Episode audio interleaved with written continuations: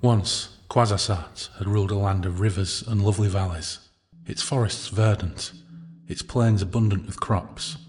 But that had been before the casting of certain incautious spells in a war with threatening Melnibone more than 2,000 years earlier. Quarzhasaat's empire had been lost to both sides. It had been engulfed by a vast mass of sand which swept over it like a tide, leaving only the capital and her traditions, which, in time, became the prime reason for her continuing existence. Because Quarzhasaat had always stood there, she must be sustained, her citizens believed, at any cost, throughout eternity. Though she had no purpose or function, still her masters felt a heavy obligation to continue her existence, by whichever means they found expedient. Fourteen times had armies attempted to cross the sighing desert to loot fabulous Quarzhasaat. Fourteen times had the desert itself defeated them.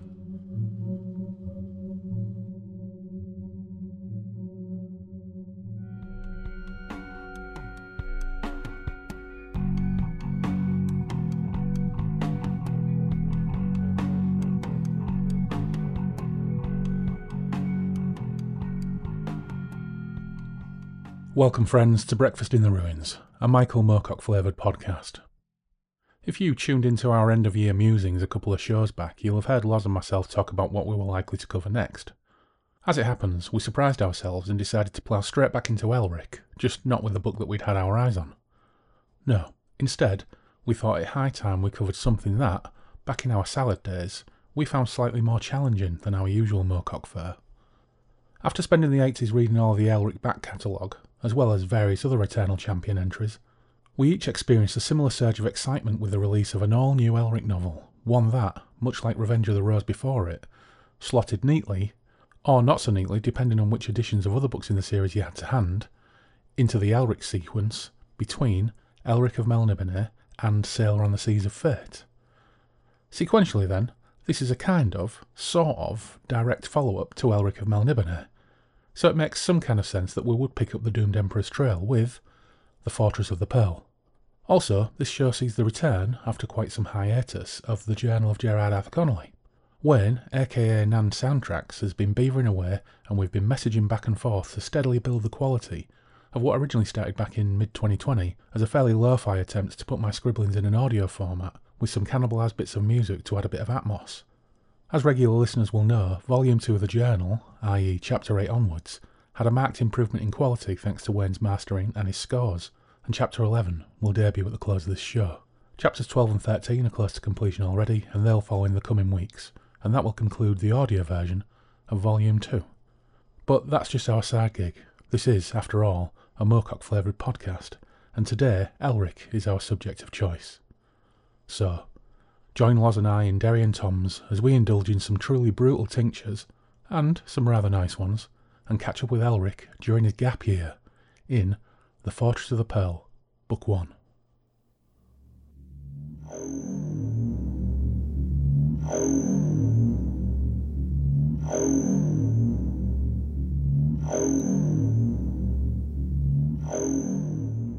Well, we're only back in Derry and Tom's Back in Derry and Tom's with Loz. Hello, Loz. Hello. Hello. We've just had some rather delicious Caribbean food. We have. We're already three or four um, random pale ales or But, IPAs. but, but in- nice ones. I but nice ones. Yeah, yeah. And we've also had some kind of cloudwater, cherry, tonka, and chuckleberry sour share of beer, Yeah. which was slightly more hard work. I think it was a, a slightly sour beverage for Yeah. me. It was a it was a Gaviscon chaser on that one, I think. yeah.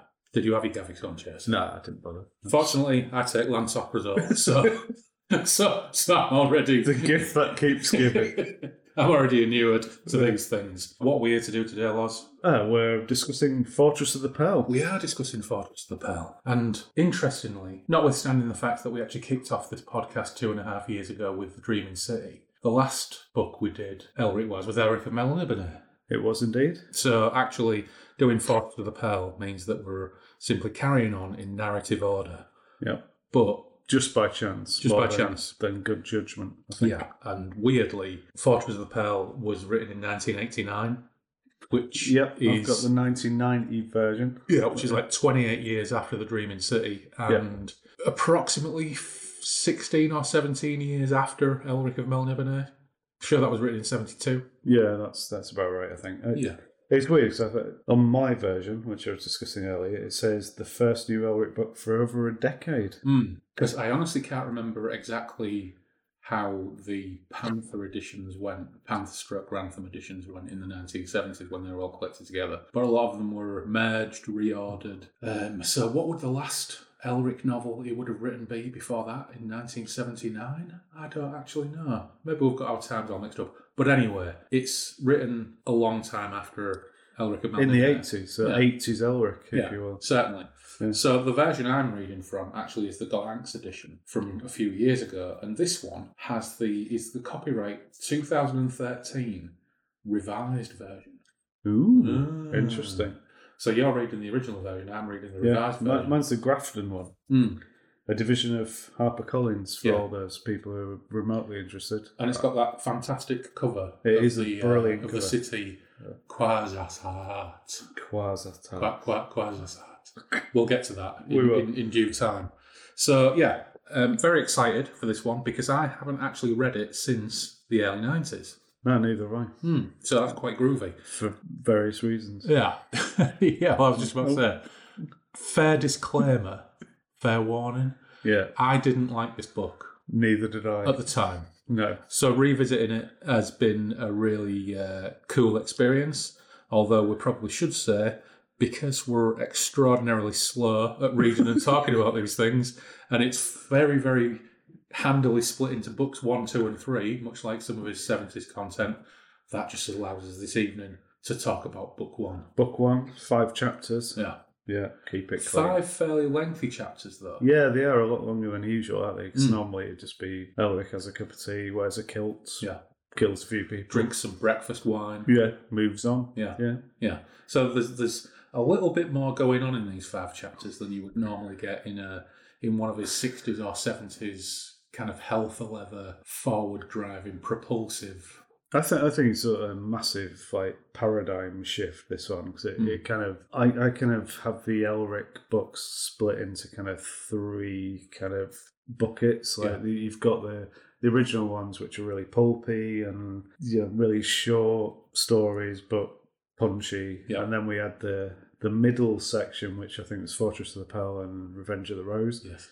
Revenge of the Rose I really love, and then you have the new The, last Moonbeam Roads trilogy. yeah, which yeah, we, we we'll touch on at some point. But I think Yeah. uh, this is the first time for me that Elric was kind of rounded a bit more. He was rounded in Yeah. Elric of Melniboné, Yeah. but I think he definitely rounds him a bit more in this. Yeah, I've, I've got some thoughts about how Elric's portrayed in this that we'll get into, but also the way that it's portrayed and how it fits with the narrative if you were to come to these books cold and read Elric of Melniboné and then go straight into Fortress of the Pearl, hmm. rather than the way we did it back in the day, which was probably fairly patchwork in terms of the older books, but Yeah. then pick up Fortress of the Pearl after we've read the bulk of the Yeah, definitely. Elric's I mean, I think if you've read you've read Stormbringer and then go back, it's a it's a bit of a it adds a bit of poignancy though to some of the writing. I think. Yeah, it absolutely does. And we know that Moorcock over the years has revised certain parts of these novels.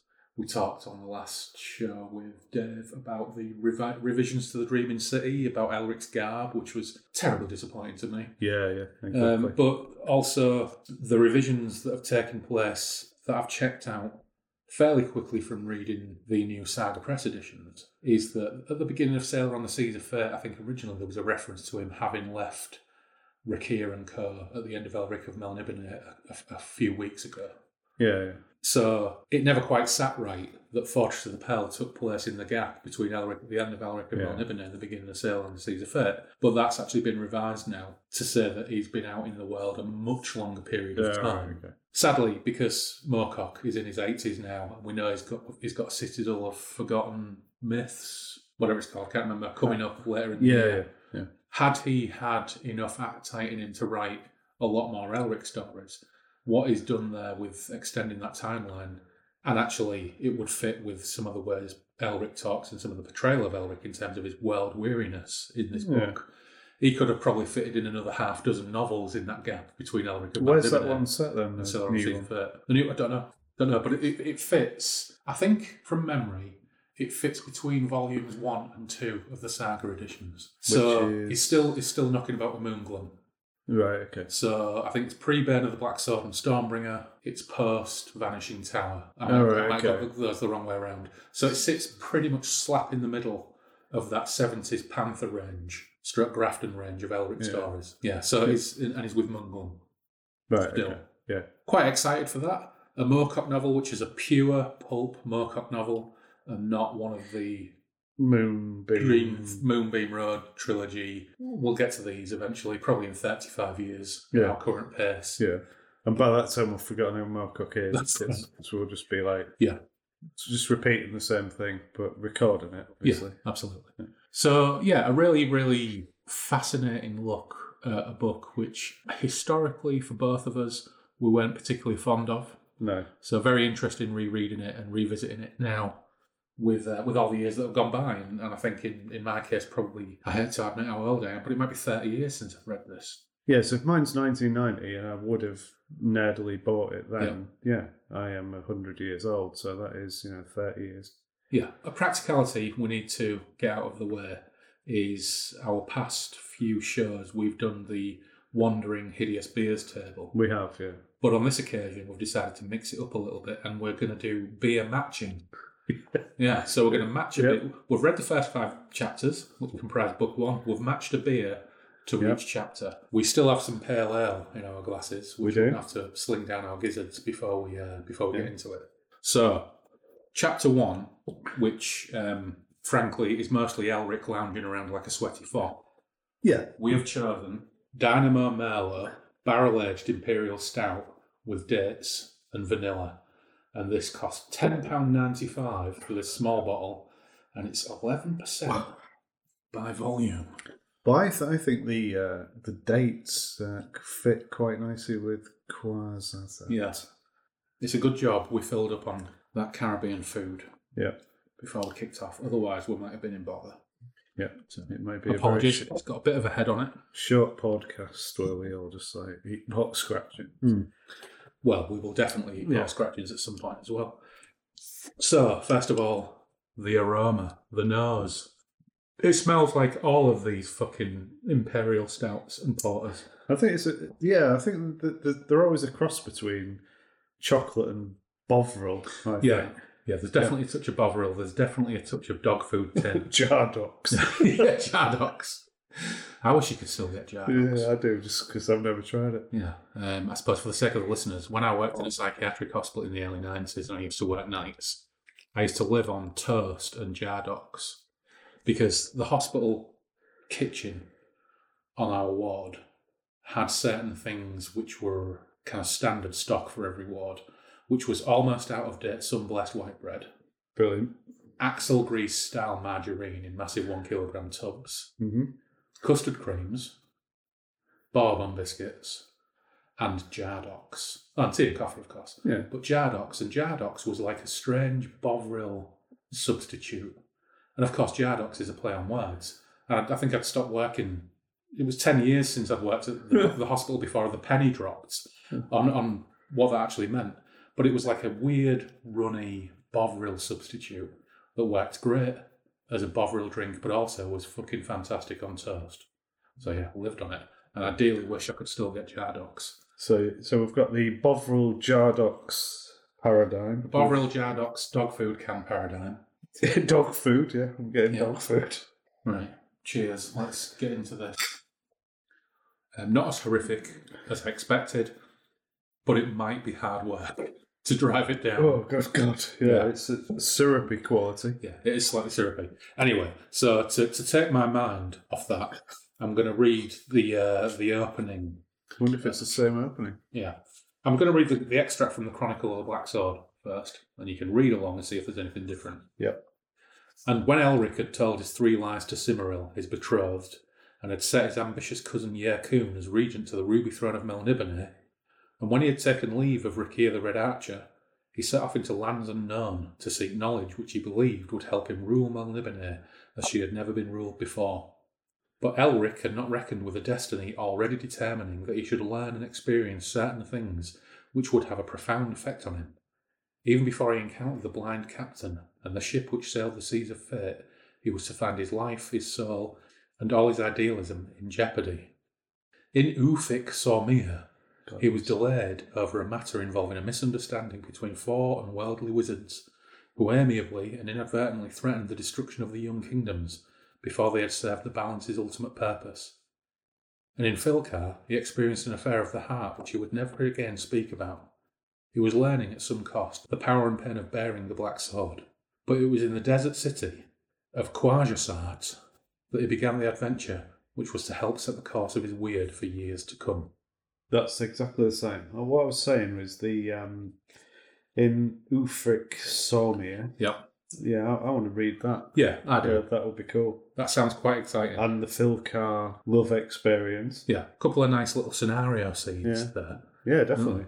But I, I, on the before we start, obviously reading it, I do think rereading this, it does remind me very much of a role playing scenario. Yes, Totally. absolutely. Um, and we will come on to that, I think, because it is.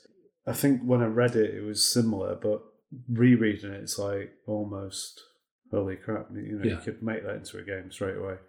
yeah, it would be a very railroady game. Oh, totally. Yeah. But but all of Moorcock's stories, particularly the ones that are about quests, which most of them effectively are, yeah, yeah. and it doesn't take long for this one to get into quest mode. No, no. Yeah. Have um, happenings, the odd random encounter with a beastie, which we get, Yeah, and um, the odd Deus Ex Machina to get him out of trouble, yeah. and then ultimately, because you know, there's something of a mystery set up when he gets the quest, which we'll get to. Oh, yeah, totally. Yeah. But actually, he has no agency in how he gets to the specific stages of that. They just happen to him. Yeah. I mean, he could, he, he could do. Well, we'll get into it. Yeah. I mean, we'll, we'll get to part one, and then obviously we get to my thing I hate most about fantasy books. Yeah. Uh, we get a poem, Oh, which I will read. read the poem. Is there a madman with a brain to turn the stuff of nightmares sane, and demons crush and chaos tame? Who'll leave this? Sorry, I'm deliberately doing it like that. It's, it's in the delivery. But yeah. So I'll start again. What? Is there a madman with a brain to turn the stuff of nightmares sane, and demons crush and chaos tame? Who'll leave his realm, forsake his bride, and tossed by contradictory tides, give up his pride for pain? Now, for me, I'm not an expert poet. Yeah. I've written lyrics in the past. Uh-huh. You know, I've done a bit of English lit in my in my years. It's a bit literal, isn't it? Yeah. From a poem. And the Chronicle of the Black, Black Sword sounds a bit of a shit book, I think. Yeah. You've got the lovely bit before, which is still part of the uh, Chronicle of the Black Sword. So Mhm. you've got that bit you've just read, which Yep. is quite a nice bit of prose. Yep. And then Ayup, who's writing the poetry for it? Yeah. You know, is have you got Dave in to do it? Who- Who is it? Well, I think it is. A, it's it's very much trope in fantasy, but I also think it's quite a Moorcockian trope as well. Which is why, if you recall, when we played Dirk's Heartmoon game, Yes. I made my character the Banneret of Tanelorn a really bad poet, Yeah. Which which and I even came up with shit poems. And I don't think I got my due credit no, for actually putting that much of effort. because I, I think you were just like you know overshadowed by my portrayal of Very the character Yeah, who just wore a lot of hats. yeah, Yeah. yeah. And I think that's fair. Ideally, they should be combined.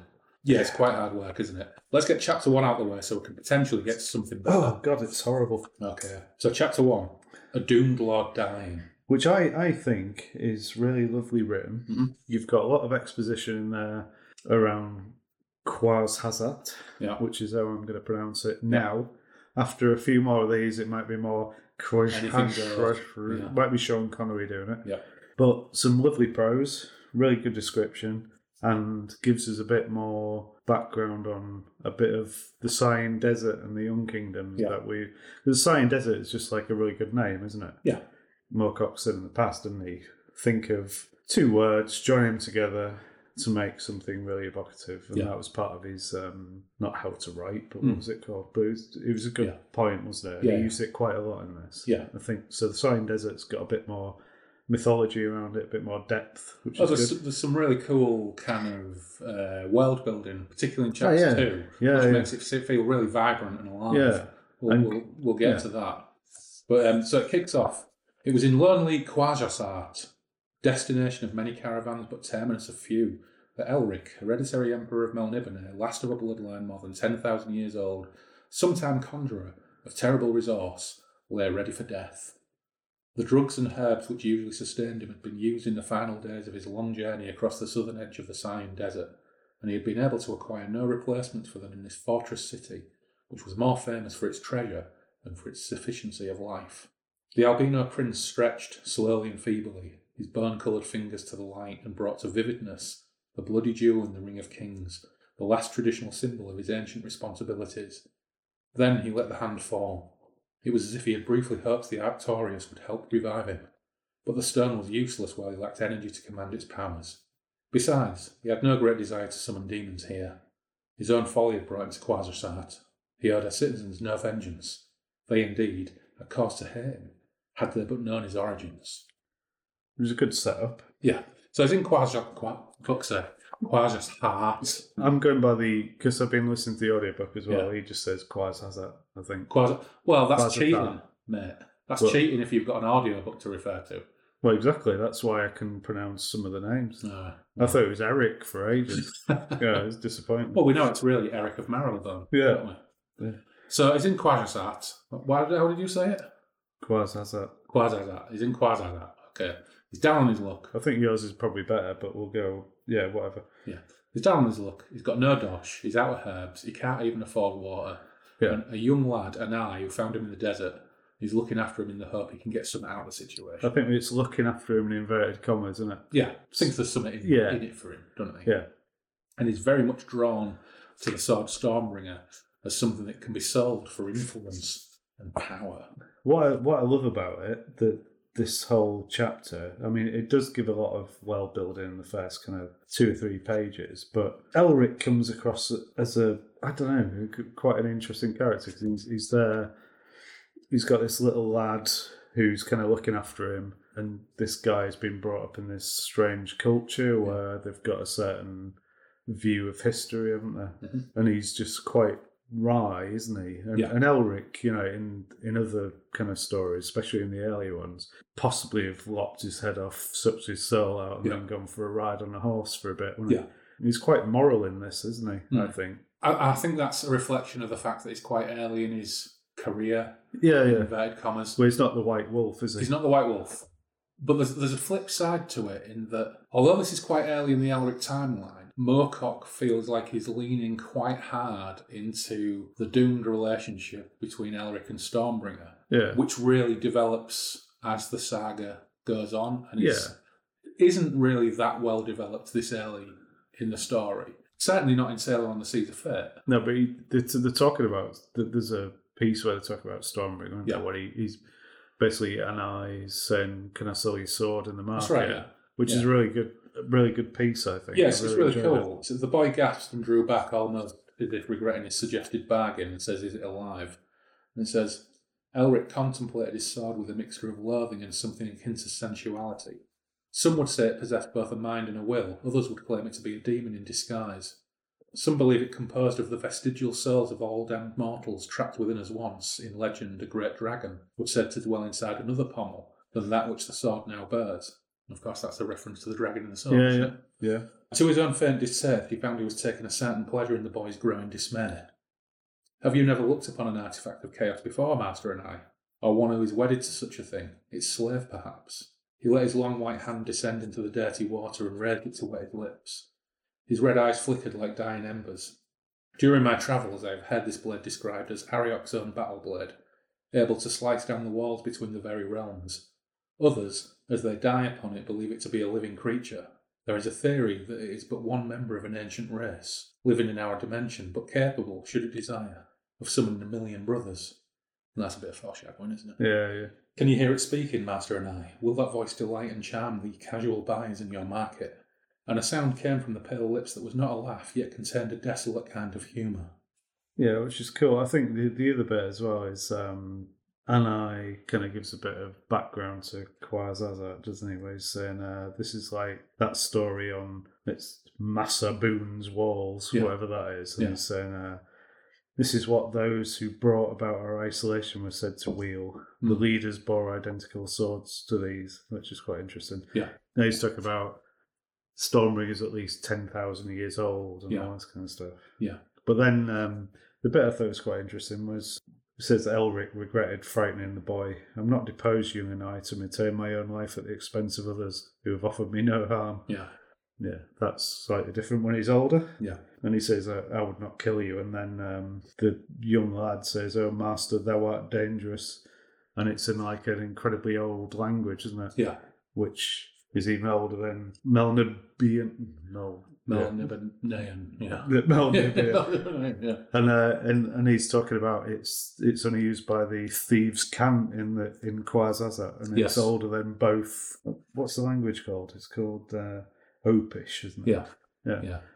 But it's just I think you had to like loads more kind of background and and world building. This Yeah, this absolutely. chapter, I think it's brilliant. Yeah, It's and there's there's a lot of dialogue. There's a lot more dialogue in this, and particularly yes, yeah. actually each chapter there's stacks of really fantastic dialogue where the world is established by characters talking to each other. as is- opposed to Basil exposition. Or Yes. just, yeah, yeah, yeah, yeah, And don't get me wrong, I really, really like the way he he builds environment and, and sense of scene in his earlier books, but this feels a lot richer. Yeah, he, there's a lot more depth to it, isn't there? Mm. I think before, yeah, I think you said the same thing. You you could sum it up in a couple of sentences. Yeah. It'd be like, you know, Yeah. the city of screaming statues or whatever. Yes. And that'll be it. And you Yeah. go, oh, that sounds ace. And It's you a very kind of- cool description. Yeah, Yeah. you'd probably build yourself around it. Yeah, and I think whilst it's it's a really great way of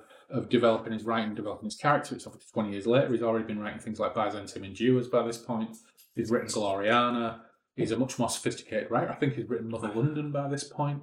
Yeah, I think so. Yeah. Um, so he's returning to a character after quite a long period of time. But I do, I do think if you were to read this immediately after the end of Elric of Melniboné, where he's happily in the pub having a drink with Rackhir and going, ha ha ha ha, Yeah. it's going to be brilliant, my Yeah. gap year. And then Yeah. straight away you're into, oh. yeah, yeah, because ultimately it is Elric's gap year, Yeah. So the, it shows like what a naive buffoon he is for a start. So he's basically going, "Oh yeah, we, we've discussed this at the the, the other book. Hmm. Yeah, what I'm going to do, it's going to be Ace. So Cymoril, I'm just bogging off for a bit. Yeah. You just hang out with your cousin who actually fancies you, which is a bit weird. yeah, And then the guy who tried to uh, throw me off the throne, I'll put you on the throne, Yeah. and I'll come back with loads of, you know, groovy knowledge Yeah. after my gap year, hang out with people, Yeah. come back with some great ideas. yeah, yeah. Yaku might be a massive tit, Yeah. but I'm going to put him on the throne because, you know, so you're a woman. Yeah, so I can't put you on the throne. Yeah. But don't worry, I'll be back in a year after Yeah. having a really groovy time. Just Opened a keep, cereal cafe in Filkhor yeah, yeah. for a while. Just keep keep pretty. I might go surfing. Yeah, Yeah. I'll come back probably with some magic mung beans Yeah. or something, and uh, and maybe a sitar, Yeah. and then we'll we'll just hang out. It'd Yeah. be groovy. But Yeah. oh no, Yeah. we get straight into it, and uh, he's he's close to death, He is close. to death. musing death. on a terrible situation. Bad Oh, uh, logistics. Yeah, and also of course we learn that um, the history between Quasar and Melniboné is that they had an enormous war sometime in the past. Yeah. Quasar cast some kind of crazy spell which turned everything to desert. Yeah, but that's that's what's great about it. Yeah. What I, what I love about it is so so the, as you said, there's that war. Quasazar, it, it basically describes it as one sorcerer. I can't remember his name, Yeah. probably Derek or something. yeah, uh, cast a, a bad room. yeah, You you don't want to do that, do Yeah. you? You're in the middle you of the fucked up, Derek. You you cry. Yeah, Yeah. it's the yeah the equivalent of wearing the wrong hat at a party. Yeah. So he did he did the bad rune, and instead of because I think they were trying to basically provide some protection around the city, Yeah. weren't they? And he fucked up and turned everything to desert. Yeah. So that's that's what Elric believes. Yeah. So that's their, their kind of historical paradigm in in Melnibe. Yeah. Nibone. And then you've got the Quasazat, which was like, yeah, it was the uh, Melnibonians who did it. Yeah. It was their fault. Yeah, They- they and did- uh, but but uh, we defeated them ten thousand yeah, years yeah, ago. yeah. That and that's I love that. It's just the fact that it reminds me of certain aspects of Imperial Britain where you just go, Absolutely. hooray! Yeah, where it's like, whose narrative? Yes, Are you Who going you gonna believe? And it's that redacted history thing. Yeah, yeah, 1984. Let's rewrite history. yeah, But, it, but I really like the fact that you've got two opposing cultures, but they're both written their own history. Yeah. But we, we're on the side of Elric, so he's the main character. that's right. But who's say might be wrong? Yeah. But he's Yeah. not. Anyway, Elric close to death. Yeah. He's been musing lengthily on the situation. He's hanging out with Anigh. Anigh can't get him the herbs to help, but some mysterious bloke turns up and feeds him some restorative elixir. Mm. But before that. I think I think you've got an a Anigh, sorry, Master Anigh. Mm. Basically, after Elric's crapping on about Stormry, yeah? Mhm. he goes, "Oh, you're a dream thief," and Elric goes, "Yes, I am well a dream thief. Yes, I am. I am entirely a dream thief. Yes. Didn't I not mention that before? Yeah. Yes. Hops on his phone and Yeah, Google's dream yeah. thief. Yeah. Sadly, he can't get a reception in Quasar, so he's like, "Oh shit, I'm just going to have to blag it." Yeah. We've all done it. Yeah. You know. Yes, yes, I'm a dream thief. Um, so yeah, so then after that, Anne, who is a bit of a chancer, Yeah. because he, he wants to rise up in his culture, he wants to get on, doesn't Yeah. he? Yeah, he's he's a good little capitalist. Mm-hmm. He's he's there. He goes, all right, your dream thief, nice one. I know, just the man. And that's where we move on to uh, chapter two. Yeah, well, there's some some geezer turns up at the end, doesn't he, and gives it some restorative elixir. But of course, there's an angle. A richly clad man. Yes, He has a bit of a dream there as well, doesn't he? that's right. Yeah. So Yeah. He, this guy turns up giving the elixir, and he, he claims to be Elric of Nadsokor. Yes. So he's pretending to be, yeah, one of the beggar thieves. Yeah, But I think the, the other thing that I think Moorcock was trying to set up, and well, I think what Moorcock meant to say um, in that chapter, he was trying to build the relationship with Cymoril a bit Mhm. more because it's a bit one dimensional, the relationship. And yeah, Cymoril, she's well fit. Oh, you're brilliant. yeah. We, we Oh, rode horses together. We, uh, we had horses. We, we made gentle love in the uh, Yeah. grass, probably. Yeah. Pro- Sand. Pro recited bad poems. Yeah, I would have thought. Yeah. Yeah. Just that kind of when you get a, a really bad kind of sequence in a film where you've got a, you, you've got to condense a relationship to about 10 seconds of Yeah. film and it's just people laughing Yeah. over prawns or something. Yeah. You know? Yeah. laughing over the, Yeah. the open throated choir, yeah. hitting a bum note. Yeah. Yeah, people being tortured, that kind of stuff. Yeah, Yeah. traditional Melnibonéan fare. Yeah. So I think he's trying to build because he's he's talking about Cymoril quite a lot in this, and he's like, Yeah. "Ah, the one reason I don't want to die is when I go back and see Sim Cymoril, Yeah. it'll be Ace. Yeah. She's the love of my life." Apart from that mysterious woman mentioned in the Chronicles of the Black Sword piece in the prologue, Yeah. we don't know who it is. No. If it's a she or a he, who knows? Do we also find out in chapter one that little bit about um, the Council of Six and one other? that's in the first kind of few pages, isn't it? So Yeah. it talks about Quarzhasaat and how the politics is set up, and basically it's quite disparaging about them. Yeah. But it's supposed to be the most beautiful city, isn't it? Yeah. It's totally subtle, and it. I think there was there's one bit in it where it was talking about there was the fountains, which it costs more to have the fountains running. So no, that was it. They could use that water to actually grow crops, Yep. but instead they use it as fountains and canals to make the city look beautiful. Yeah. So basically, it's that aesthetics over substance, isn't it? Yeah, it says, in better health, Elric would have relished the city's monumental beauty. It was a beauty derived from an aesthetic refined over centuries and bearing no signs of outside influence.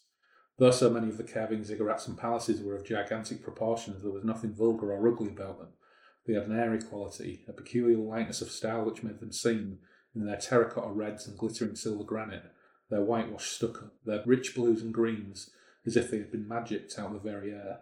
Their luscious gardens filled marvellously complex terraces, their fountains and watercourses drawn from deep sunk wells gave tranquil sound and wonderful perfume to our old cobbled ways and tree-lined avenues. Yet all this water, which might have been diverted to growing crops, was used to maintain the appearance of Quarzhasaat, as she had been at the height of her imperial power, and was more valuable than jewels, its use rationed, and it's theft punishable by the severest of laws. Yeah, and there- was the other bit about because that that's really some ace well well building as well. But also he was talking about um so Elric's own lodgings were in no way magnificent, consisting as they did as a truckle bed, straw strewn flagstones, a high single window, plain earthenware jug, etc. And a basin containing a little brackish water, Hmm. which cost him his last emerald. Yeah. So it shows how like, how how kind of expensive water is, and Yeah. then it's saying water permits were not available to foreigners, and the only water on general sale was Quarzhasaat's single most expensive commodity. So it's talking about this like you know water. It's a bit like Dune, isn't it? Yeah. You've got water being the most precious thing, but then they decide to just use it to have fountains and canals and stuff. Yeah. which kind of sums up the vacuousness of Quarzhasaat, doesn't it? Yeah, it's it's a bit like Arrakeen, isn't it? Yeah, yeah. Yeah. Arrakeen, but even more stupid. Yeah. A stupid version of Arrakeen. Yeah. And it's ruled by this council of six and one other. It's the Council of Seven, isn't it? But they're called the, the Council of Six and one other. yeah. Not even just one, one other. Yeah. So basically, you just said Quarzhasaat. They're just greasy politicians. Yeah, just said oh. the whole culture is basically trying to do one-upmanship on Yeah. other people, isn't it? Yeah. I think I think it's in the first or second page, which which was quite. It just reminded me currently of possibly our country. Yeah. there you go. But you know, bit Yeah. of politics. Are, they are just greasy politicians jockeying for position. And we find that in, in a little bit in chapter three once the quest is underway, Yeah, which is quite hilarious. it is. So so basically, yeah, the quick version it was. Meanwhile, the city's chief obsessions, some may say her chief industry, were the elaborate intrigues amongst her rulers.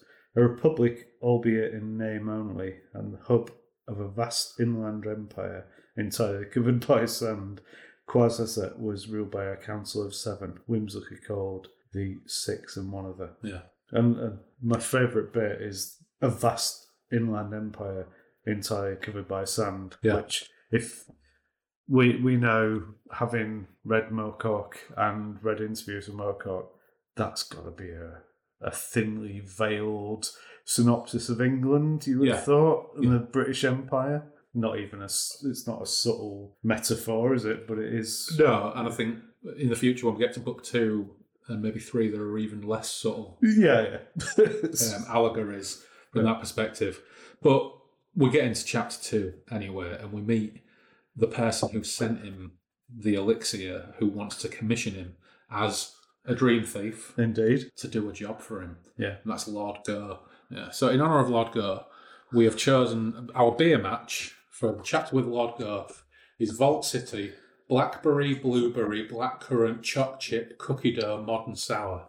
Uh, At eight percent. Could you actually like lob any more things into that? I'm not sure. Let's find out. Maybe we could stick some fried plantain in it. Yeah, or beef. Yeah. But it, ooh, I wouldn't expect it to look like that. if you've got if you've got some some beef stock kicking around, we could drop it in there. I've got some bovril, probably. All right. Cheers. Yep. It Ooh. smells as typically I'm going to try and be slightly more sophisticated than usual. If this smells of something specific? Some kind of cleaning product? Possibly. I don't know. Maybe not. One of those things we plug into the wall. Yeah. Yeah, a black currant one. I, th- I think it smells sort of like some. I don't, I don't know what it smells. It smells. I can smell the blueberry, to be honest. Yeah, it smells like blueberry windscreen wash. Yeah, That's actually really, really nice. It's tart. Yeah, it's good. But I like actually. it. Yeah, it's good. I like that a lot. Well done, Lord So, why did we pick this outrageous hipster sour beer? Lord Gho Fhaazi, Yeah. to give him his full title. Lord Gho Fhaazi. Lord Gho is actually a massive hipster tool. The description of him is is quite magnificent. Yes. Um, are you going for it? you go for it. Lord Gho Fhaazi was modishly coiffed and clad. His black hair and beard were teased into symmetrical ringlets. The long mustachios were waxed and pointed, the heavy brows bleached blonde above pale eyes, and a skin artificially whitened until it resembled Elric's own. The lips were painted a vivid red. He sat at the far end of the table, which slanted down subtly towards his guest. His back to the light so that he almost resembled a magistrate sitting in judgment on a felon. So, so let's go back to the description. So we're talking Robert Smith with a beard, Yeah. but you know with combed hair. Yeah. So basically, bleached skin, red lips, massive mustachios. Yeah. He's got bleach blonde eyebrows, Yeah. which is quite impressive. And just by that sentence of the uh, slanted down table, suggests he might be a bit of a tool. Yes. Yeah, I'll And- leave it. I'll let you carry on. Yeah, and he says Elric recognised the deliberateness of the arrangement and was not put out by it. course Elric's too, Well, he's like too yeah, cool to He's, be. he's an emperor, isn't he? that, isn't he? He's not going to put up with that nonsense. But it says Lord Gho was still relatively young in his early thirties and had a pleasant, slightly high pitched voice. He waved plump fingers at the plates of figs and dates in mint leaves, of honeyed locusts which lay between them, pushed the silver flask of elixir in Elric's direction with an awkward display of hospitality, his movements revealing that he had performed tasks he would usually have reserved for his servants. So is you know, there's there's often a, a trope in things, isn't there? Like sort of the perfumed, slightly effeminate, overweight, foppish. Do you see him as overweight in that? It's the plump fingers, Yeah, thing, I, it? that didn't kind of cut it with me when when I was in in my head.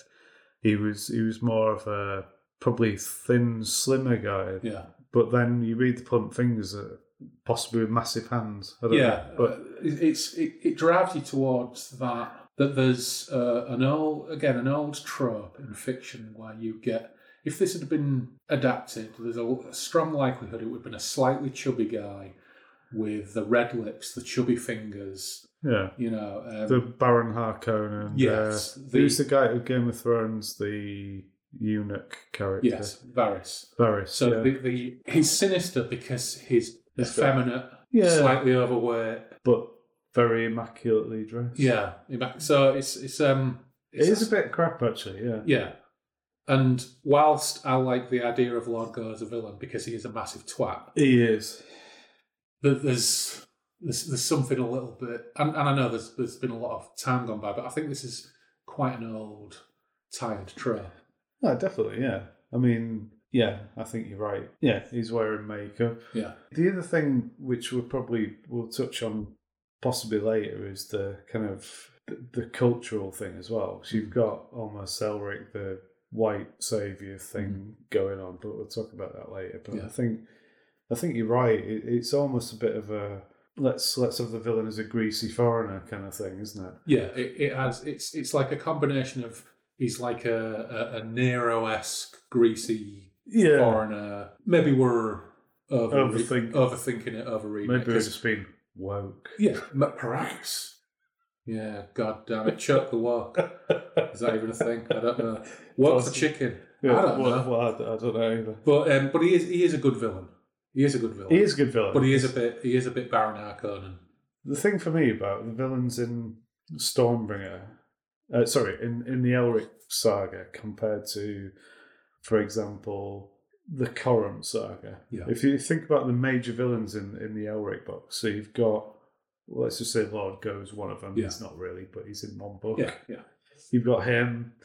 You've got Theleb K'aarna, yeah. who was a bit rubbish, wasn't he? He was a bit of a It was it was a bit two D. yeah, he was a, he was a two D bit of a crap sorcerer. Really fancied Yishana, Yeah. and that was the whole reason he decided to destroy a lot of stuff. Yeah, it was a it was a powerful nerd who couldn't get a girlfriend, Yeah, pretty much. wasn't he? Yeah. So, there was him, and then there was the not the Emperor Pan Tang. What was he called? Can't remember. A crap. Theocrat. Yeah, can't remember his name. Mustache twirling villain Yeah. for the most part. Yeah, Yeah. Johnny Foreigner. Yeah. No, it- and the one the one thing about the Elric stuff was the, the the villains were always quite mediocre Yeah. in a lot of ways. Obviously, you had Arioch and you had all the other people, but Well, we, we see later on with, with some of the subsequent chapters that the cast of characters in this is very diverse. They're Yeah, kind yeah, of Middle yeah, Eastern. totally, yeah. We have our first black almost companion, yeah, again, Yeah. almost. almost And he he was a good character. I great character, but the one who wears makeup and is slightly fat. And Yeah, anyway, you know what? We- We've probably dwelled on that a little bit, but what one thing that really leaps out at me when I was reading it, I thought, has this ever struck me in any other Elric books when I've read? is the practical issues of Elric wandering around with Stormbringer at his hip. Mm. Right? Whenever you hear the descriptions, it talks about the great sword Stormbringer. When I see the imagery of paintings, he's always holding it. It's always fucking enormous. It's a big sword, isn't it? But there are references in this to where he has his hand on the pommel or hilt when he's talking to Lord Gho every time he wants to kind of be passive aggressive. Yeah. There's a bit where Stormbringer murmurs against his hip. It, it, it conjures this image, which I found quite amusing, of Elric walking into this grand hall with marble floors. And as he walks in nonchalantly, Stormbringer's just dragging behind, sparkling and scraping the marble floor. Or um, and the next thing he walked into a pub with Stormbringer scraping the wooden floor behind him, and the waiter trips over it, throwing beer everywhere. Yeah, but he has the. I think in in that kind of chapter, Stormbringer's just like props up against his chair, isn't it? Yeah, It's like, how big is this fucking sword? yeah, And and why does nobody go?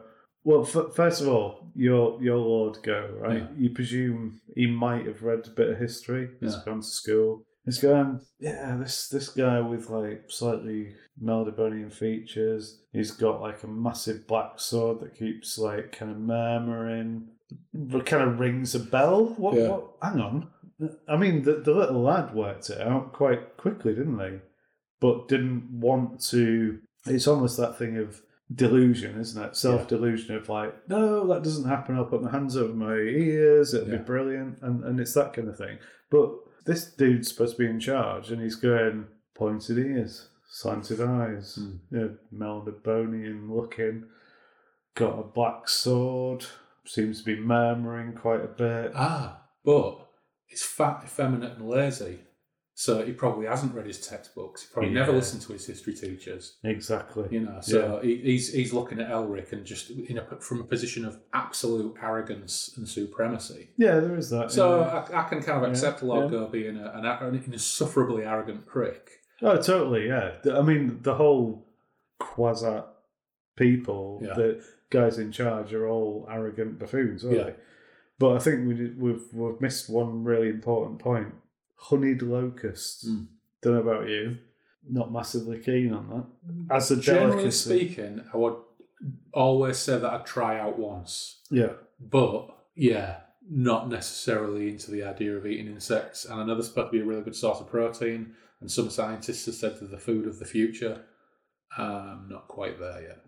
No, you'd have to probably batter it because Yeah. we're from Hull. Yes, so, know. Oh, fuck it, yeah. Stick it in batter Yeah. and pop them on a stick with a pop curry sauce. Bob's your onion. okay, I'll give that a go. yeah. Honeyed locusts, anyone? I'll Yeah. have four. Yeah. Yeah, yeah, why not? Got a few ales. Yeah. Great. Anyway, we don't know. The, the other thing we learn while we're not musing on whether Stormbringer is just unfeasibly and practically Looks large like to, it is, but- to, to, to wear on a belt. Do, do you think it's a two-handed job? Well, it's.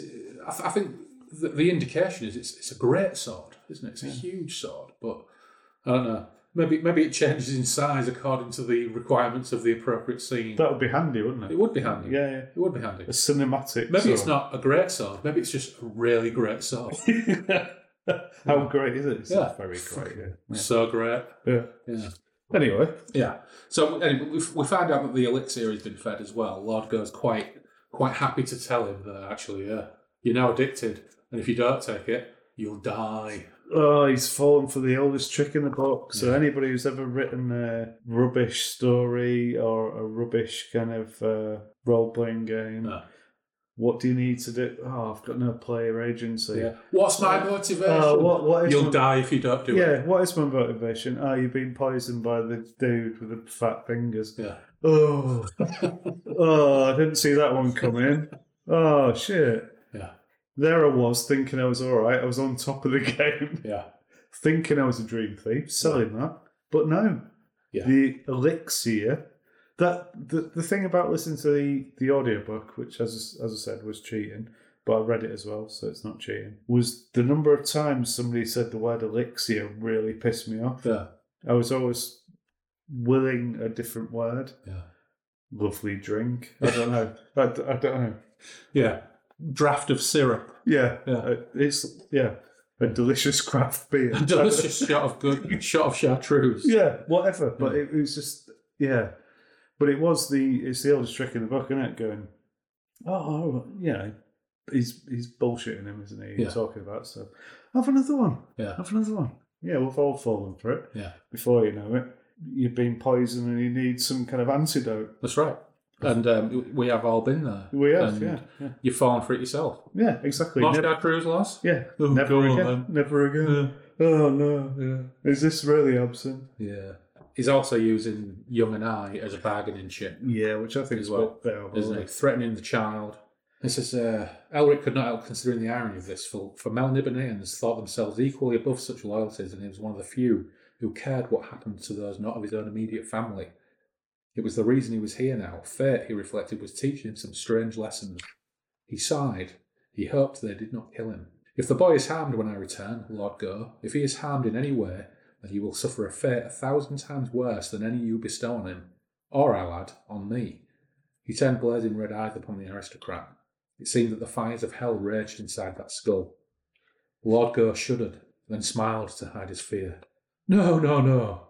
His unnatural brow clouded. Unnatural brow? What does that mean? Yeah, I don't know. It is not for you to threaten me. I have explained the terms. I am unused to this, Sir Thief, I warn you. Elric laughed, and the fire in his eyes did not fade. I will make you used to everything you have accustomed others to, Lord Gho. Whatever happens, do you follow me? This boy will not be harmed. I have told you, and I have warned you. Elric's lids fell over terrible eyes, as if he closed a door on a realm of chaos. Yet still Lord Gho took a step backwards. Elric's voice was a cold whisper. By all the power I command, I will be revenged upon you. Nothing will stop that vengeance. Not all your wealth, not death itself. This time, when Lord Gho made to smile, he failed. Anigh grinned suddenly, like the happy child he had been before these events. Evidently, he believed Elric's words. The albino prince moved like a hungry tiger towards Lord Gho. Then he staggered a little and drew a sharp breath. Clearly, the elixir was losing his strength. He was like, "I'm up for." oh, Oh, the malady. Pass me the uh, pass me the chair. Yeah, so he, he- has a, a, a little a little fail there. But yeah, so the scene is set. It is, but I think there's some really cool stuff in there. I think you you've got the Quarzhasaat kind of culture again of the arrogance of it and the, the sheer self delusion of, of what's happened. But you you also got the the fact that Anigh knows like a, a really old language again. Yeah. And he's like. Meanwhile, do not trust this filthy, filthy creature and make every sensible effort to escape on your own. And no gutter patois here, cried Lord Gho, suddenly alarmed. Yeah. Or you both die at once. You can, you can imagine this in a in a film. So you've got this this guy who's super arrogant, bit of a knobhead, and he's just going, "Best not to threaten me, Lord Gho." Elric returned his hand to the hilt of his sword, and the nobleman laughed. What such belligerence! Understand you not, Sir Thief, that the elixir you drink is already killing you. So that's when he finds out it's poison. Yeah. But up until that point, we've read other stories. We know Elric with Stormbringer can basically wipe out a lot of people. Hmm. You've got the Revenge of the Rose, the beginning bit of that. It's all in in kind of present tense, isn't it? And he's just wiped out like thousands and thousands of people with. Stormbringer. But that's more, that's more a feature of the later ones, isn't it? Because Yeah, in the seventies books, in the stories in the Panther editions, whilst he's got Stormbringer, a fight with half a dozen warriors can still be challenging. And yeah, threatening. yeah. Whereas we're at a point with this, it's like if we've got Stormbringer, and we found out in chapter three, if, we, if we've got Stormbringer, it's like, ah, fuck this, I'm just going to kill Yeah. a billion people.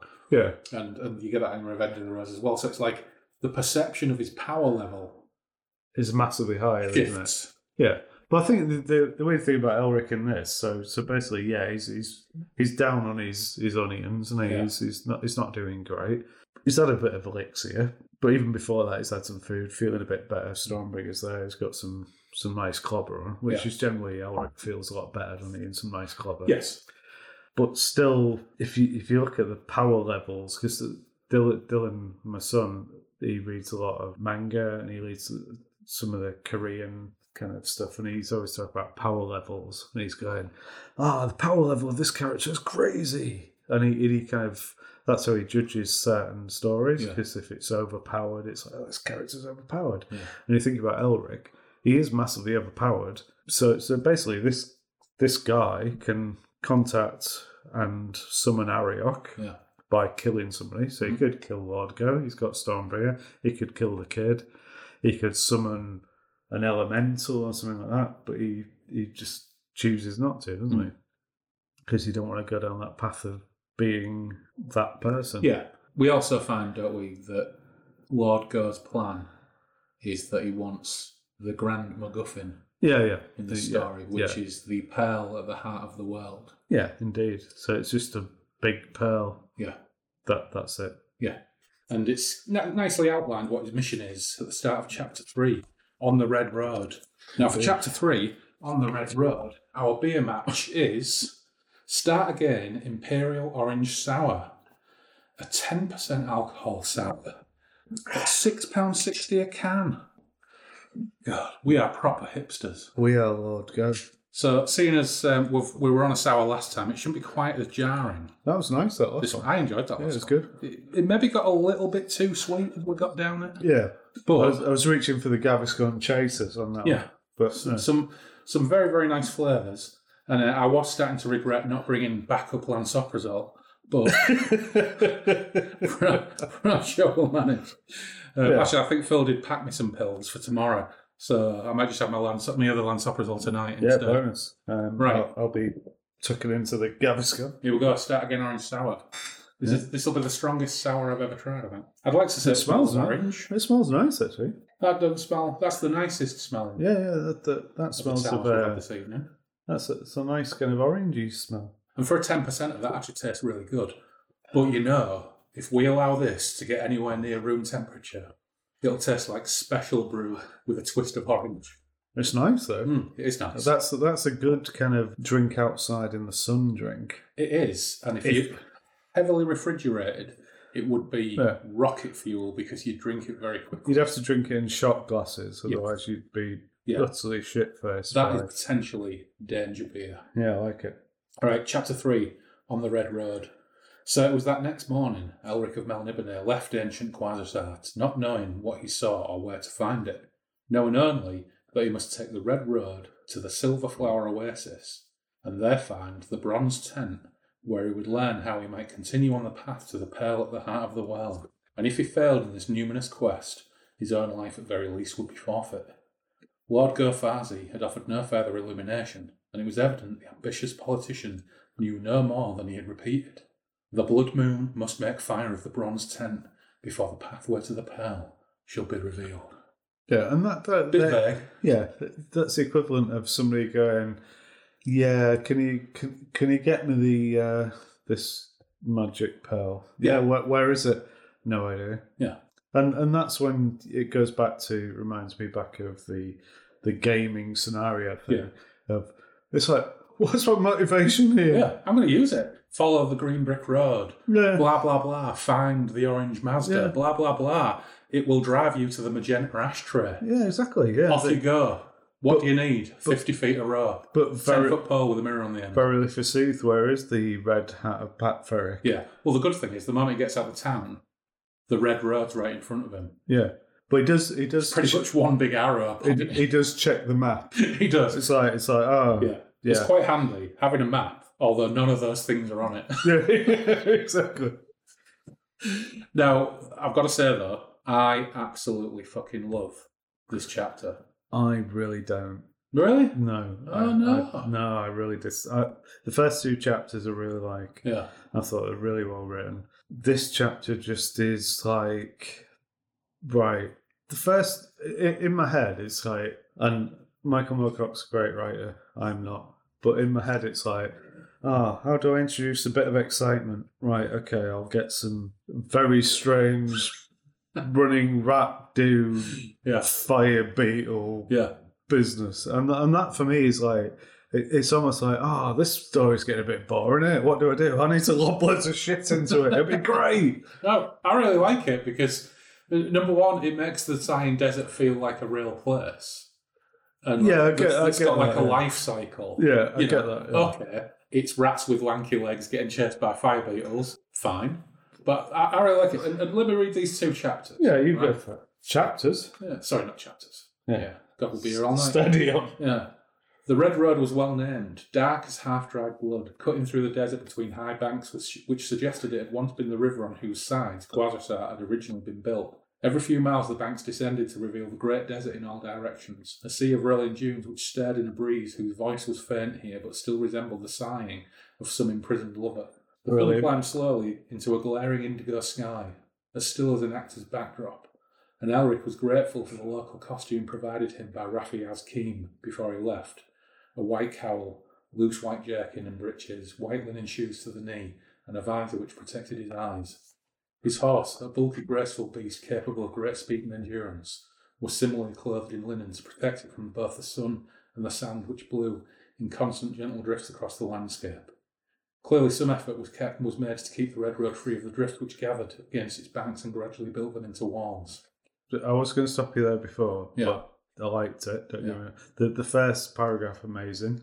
So you've got this like amazing road. You you've got the view, the vista of of, of like the desert. Yep.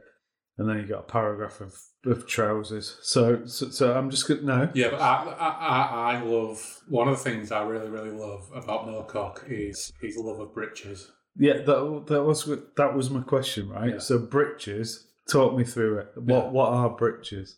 Breeches are, are they like breeks? I don't know. What what are breeks? Bre- breeks are a type of pant that gather at the knee. No, so you're talking your Air Force breeks. I think you're thinking more of jodhpurs, Yeah. possibly. So, so yeah, uh, for me, there's a lot of breeches, a lot of breeks. What Yeah. what are we talking here? I don't know. I think maybe I'm just betraying my love for different names for trousers. Well, yeah, but for me, it's like, well, what's Elric wearing? You know, how how can I visualize this? What's Yeah. he talking about? Well, I think breeches maybe are similar to breeks. Well, I. I would imagine. have to Google I. I would I would imagine flares. If if you're talking desert trousers, Look, he, he, he never said loons, did he? But I think he should. I think Elric was out there. Right, hang on. Let's let's let's just reread this for a second. Elric was grateful for the local costume provided by Raphael's King before he left: a white cowl, loose white jerkin, and loon pants. yeah, exactly.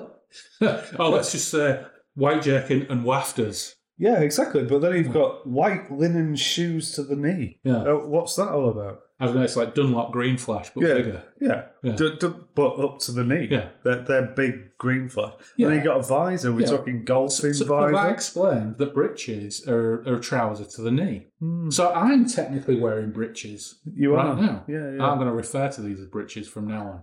what, what about your breeks? Um, I don't have any breeks because I don't have any trousers that are gathered at the knee. What t-shirt? Yeah, pedal pushers. so hang on, let's read this. A white cowl, loose white jerkin, and wafters with white and green Dunlop green flash. Yeah, exactly. Happy now. Yeah, I think I am. Yeah. Apart from the visor, is it a golfing visor? I don't know, it could be. But it's something to protect his eyes against the sun. And I quite like it. And his horse is wearing Because what, breeks it, as well. cause what it isn't is a skimpy goth vest and underpants, Yeah, like on half of the covers. yeah, you don't want that, do you? Yeah. Nobody- And actually, there's there's a really nice Robert Gould um, picture in the Saga edition, which I think comes from one of the American uh, collected volumes, where Robert Gould has actually illustrated Elric wearing this desert gear.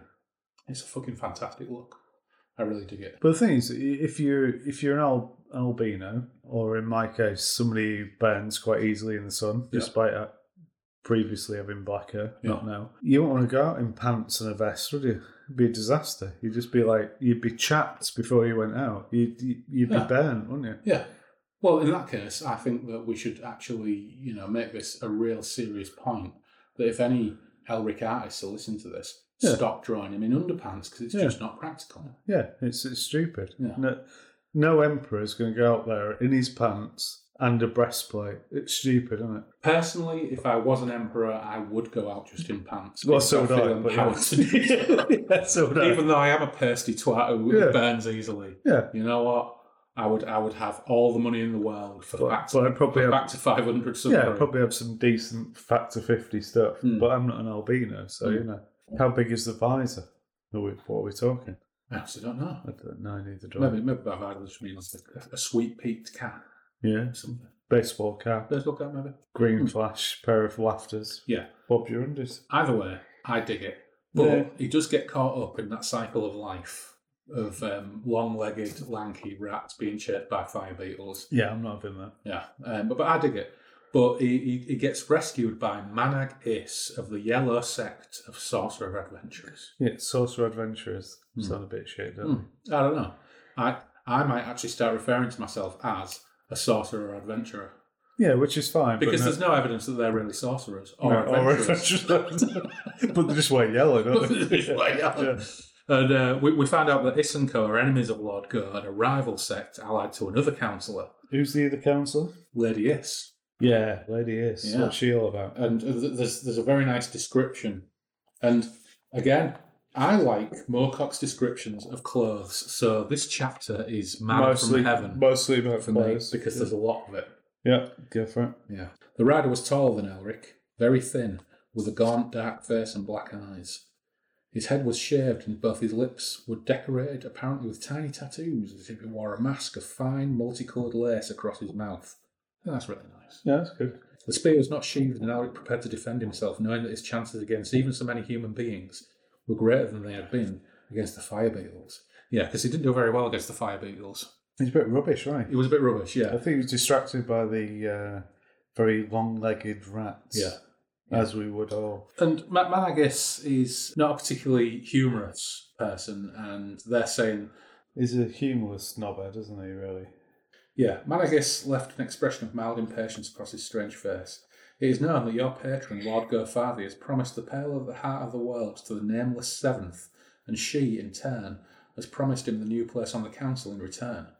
We have discovered enough to know that only an exceptional thief could have been commissioned to this task, and Nadsokor is famous for exceptional thieves. It is a task which, I am sure you know, all sorcerer adventurers have failed in completing. For centuries, members of every sect tried to find the pearl at the heart of the world whenever the blood moon rises. Those few who have ever survived to return to Quarzhasaat were raving mad and died soon after. Only recently have we received some little knowledge and evidence that the pearl does actually exist. We know, therefore, that you are a dream thief, although you disguise your profession by not carrying your hooked staff. For we do know that only a dream thief of the greatest skill could reach the pearl and bring it back. So they they still think he's a dream thief, but they're allied to another councillor. They're not into the idea of him finding this, so they're trying to convince him not to do it. There's another uh, amusing reference where they say that um, they all marry in family, so they're also kind of brother and sister and cousin marrying Yeah. inbred sorts in Quarzhasaat. So Eric's uh, a little bit dubious, and Iss even offers to rescue Anigh or even assassinate Lord Gho. But Elric's just not. He's not. He's not into it, is he? No, because he just doesn't trust him, which is fair enough. What if Lord, Lord Gho were assassinated? Yeah. Elric then- shrugged. I'm grateful for your intervention, man, I guess. I will consider your offer as I ride. You appreciate our little time to find the port- fortress of the power. But before they can actually get any further into it, well, what happens? The Foxglove t- turn. Oh, God, the, them, them guys. This this feels like you're watching the wrestling and people keep turning up on the ramp and interfering. So the Foxglove sect music plays. Yeah. They turn up. Which is like probably Benny Hill. Yeah. And they're led by Oled Alsham, Of course, yeah. who's slightly more fun than Manag Iss. And uh, they say, oh no, actually, we're here to protect the Dream Thief. Yeah. We want the Dream Thief to succeed. So therefore, we will accompany him. And Elric's kind of getting uh, a little bit cheesed off with this. Possibly claustrophobic. Yeah, very business, Yeah. Well, it gets even more claustrophobic when the Brotherhood of the Moth turn up. Ah, I know. all in black. So they're Alsham and are competing for Elric's attention. and The brother of the moth turn up, and they're assassins, and they just want to do Elric in. So Elric's like, "Well, will you protect me?" And they say, "No, we can't protect you because we're not able to actually fight each other because we're all basically related." but, but what we could do is we could form a circle around you. So they can't attack us to get to you. Yeah. Which point Elric's just like, you know what, fuck this, and charges the the brotherhood of the moth and butchers them. yeah. Well, that's the thing, isn't it? Is you get to a stage where Moorcock's probably going, and then these these guys arrive, and then it, oh fuck, Yeah. But, oh no, there's too many guys now. This is ridiculous. What Yeah. should we do? Yeah. Old Alsham said, You'll be butchered. These are skilled act- skilled killers. Oh, so am I, Master Sorcerer Adventurer. So am I. And with that, Elric drove his horse forward through the startled ranks of Yellow and Foxglove sects directly at the leader of the Moth Brotherhood. The ruined sword began to howl in unison with its master, and the white face glowed with the energy of the damned, while the red eyes blazed, and the sorcerer adventurers realised for the first time that an extraordinary creature had come amongst them, and they had underestimated him. Stormbringer rose in Elric's gloved hand, its black metal catching the rays of the glaring sun and seeming to absorb them. The black blade fell, almost as if by accident, and split the skull of the Moth Brotherhood's leader, clove him to his backbone, and howled as it sucked the man's soul from him in the very split second of his dying. Elric turned in his saddle, the sword swinging to bury its edge in the side of the assassin riding upon his left. The man shrieked, It has me! Oh no! That's the that's the worst kind of like epitaph ever, isn't it? Yeah, it's like oh, it, it, it's equivalent of like oh no, it's rubbish. Oh, dead now. Oh, my soul. Yeah. rubbish. But that's, that's quite common in Moorcock, and it's like, Yeah. ah, no, my soul. Yeah. But that's the thing, isn't it? Any any kind of like dying sentences in any fantasy books Yeah, are generally a bit shit, aren't they? yeah. Now the other veiled riders were warier, circling the Albina at some distance while they determined their strategy. They had thought they would need none, that all they must do was ride a young kingdom thief down and destroy him. There were five of the Black Riders left. They were calling on their fellow guild members for aid, but neither Manag Iss nor Oled Alsham was ready to give orders to his own people which could result in the unholy death they had already witnessed. Elric showed no such prudence. He rode directly at the next assassin, who parried with great- great cleverness and even struck under Elric's guard for a second, before his arm was severed and he fell back in his saddle, blood gouting from the stump. Another graceful movement, half Elric's, half his swords, and that man too had his soul drawn from him. Now the others fell back amongst the yellow and green robes of their brothers. There was panic in their eyes. They recognised sorcery, even if there was something more powerful than they had ever anticipated. So essentially, they all crap the pants Yeah. and think we don't want any part of this. Yeah, oh, made a bit Yeah, of an error. no, we're, we're, we're not doing this.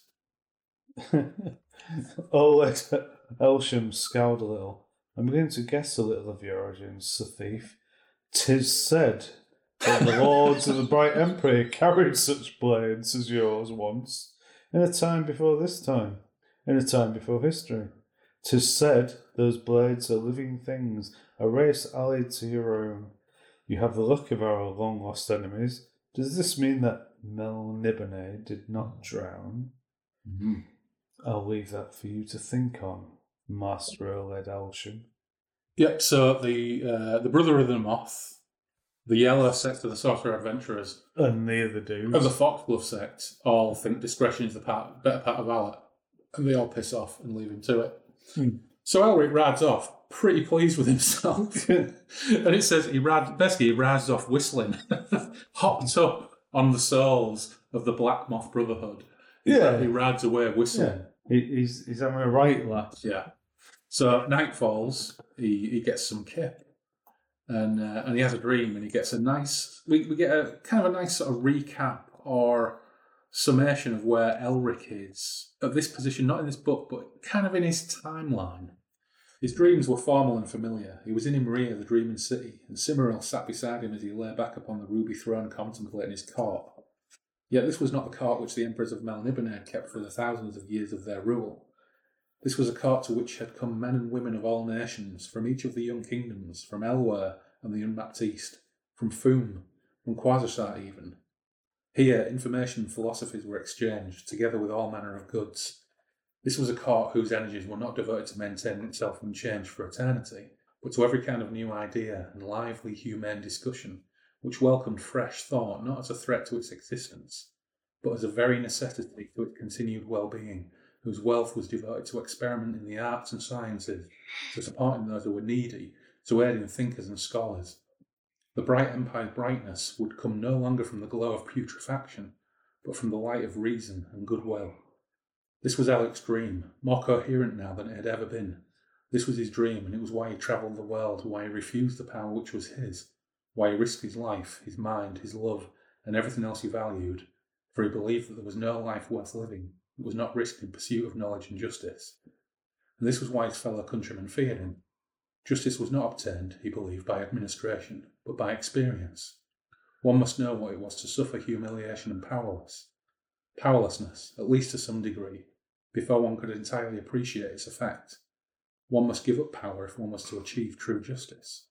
This was not the logic of empire, but it was the logic of one who truly loved the world and desired to see an age dawn when all people would be free to pursue their ambitions in dignity and self respect.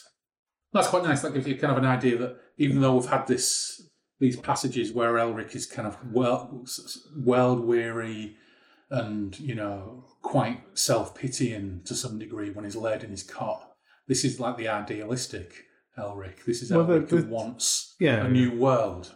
It's when he's not an anti-hero, though, isn't it? It's Yeah. kind of because I think I think with the the initial Elric books, he was very much an anti-hero, and it was almost like, well, he's very evil, and, and he's not, is he? he? He never was anyway. But I Yeah. think he's trying to put him in that. Yeah, it's a very idealistic view, isn't it? Hmm. But basically, he, he wants to rule. He wants to rule the world, Hmm. basically, because it's an empire Hmm. based on grooviness and Yeah. possibly loon pants. Yeah. Yeah, and, and I think he definitely wants to create It's that An sixties empire. thing, isn't it? where people can come from all parts of the globe and contribute culture and beauty and goodness and art And science, yeah. science. Yeah, and it's it's still quite arrogant and conceited, but at least it's noble and well intentioned. Oh, of course it is. It's what everybody kind of would dream of, wouldn't they? Really, if you, you're in charge, you want to make it as great as possible, Yeah, and that's it. I mean, the, the irony obviously is, you know, we've all read the books, and sadly that don't happen. yeah, don't quite happen for him, does No. it? Bless him. But it's all interrupted anyway because he rolls on the wandering monster table, He does. and yeah. uh, a cat What- what scorpion this demon thing oh yeah, that was it. turns yeah. up, and he Yeah, ends up having what's that scrap. called? Yeah. Um, I think it's the cat scorpion demon thing. I can't remember if it's got a real name. Has it got a name? No, I think you're probably right. Yeah. The beast screamed. yeah. And, and I, I do think uh, some some of it's really reductive. I think it, it almost spoils some of the stories. So you've, you've had like the comedy Rats on Legs, mm-hmm. Fire Beast, millions of assassins mm. piece. Do you really need like another fight with a random monster? Well, it's it's just a device, isn't it? It does two things. One is it gives us an opportunity for what the fuck's his name? Albert Craig, is it? Alnak Craig. Al- Alnat Crab, yeah. So he, he could just wake up the next morning and go, "Oh, hello, Alnak Craig," Yeah, or we could have a, a, a moment of you know breakfast. fantasy novel fight action Yeah, where you know with the assistance of this mysterious adventurer who comes across helps him defeat the demon and he thrusts the sword into the demon we get a little bit more information that actually absorbing the soul of a demon is really dangerous yeah, even though it's kind of cast off pretty quickly yeah. he's like oh no this is Uh, bad uh. forces stormbringer into the sheath so he doesn't kill this guy who's just helped him Yeah, yeah so it's it's not entirely but you could have done that with the fire beetles, but You could, it's true. Yeah. But ultimately, we're we're still reading fantasy adventure fiction. Oh, it's all right. It's all right. I just think, um, yeah, Alnat Crab's quite a quite a cool character. He's a great character. Yeah, He had startlingly handsome features, with dark, humorous eyes and his gleaming black flesh. On his short curly hair, he wore a skull cap decorated with peacock feathers, and his jacket and breeches, not breeches, not, no, no, not bre- breeks, No, no. breeches seemed to be of black velvet stitched with gold thread, over which was thrown a pale coloured hooded cloak of the pattern usually worn by desert peoples in these parts. He rode up slowly on the loping bovine mount, which had cloven hooves and a broad head, a massive hump above its shoulders like that of certain cattle Elric had seen in scrolls depicting the southern continent. Sounds like a camel. Mm. At the young man's belt was a richly carved stick of some kind with a crooked handle, about half his height, and on his other hip he wore a simple, flat hilted sword. So we know from what we've seen previously that Alnac Kreb is a dream thief. Dream thief. Dream thief! Because they've already commented on Elric not having one of those, despite being apparently a dream thief. Yeah. But nice fella. And, as luck would have it, he's headed for the Silver Oasis. Oh, is he? That's what handy, a coincidence. The the other side of it is um, velvet in the desert. Huh?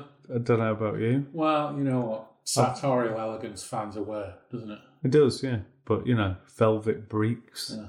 Oh, or breeches, Bre- Br- bre- Breeches. breeches. Yeah. Mm. So I, I like Alnec Crab. I think he's a really good character. And basically, the first half of chapter four is almost pure dialogue between Elric and his new travelling companion, Yes. the dream thief Crab. And i- is this the kind of Elric trope of being completely confused about everything?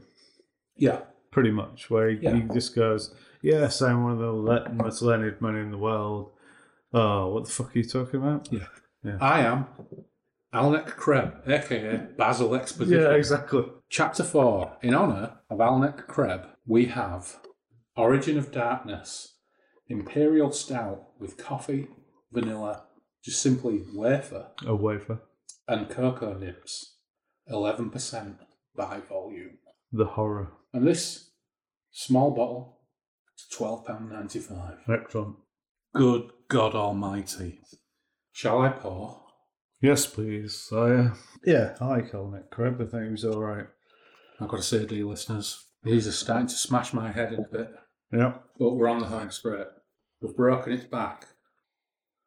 They all smell like this. I'm getting to the point where it's pointless even describing it. Yeah. But maybe it's my fault for buying the same type of ridiculous beer. It's kind of like it's paraffin smell. I Yeah. think.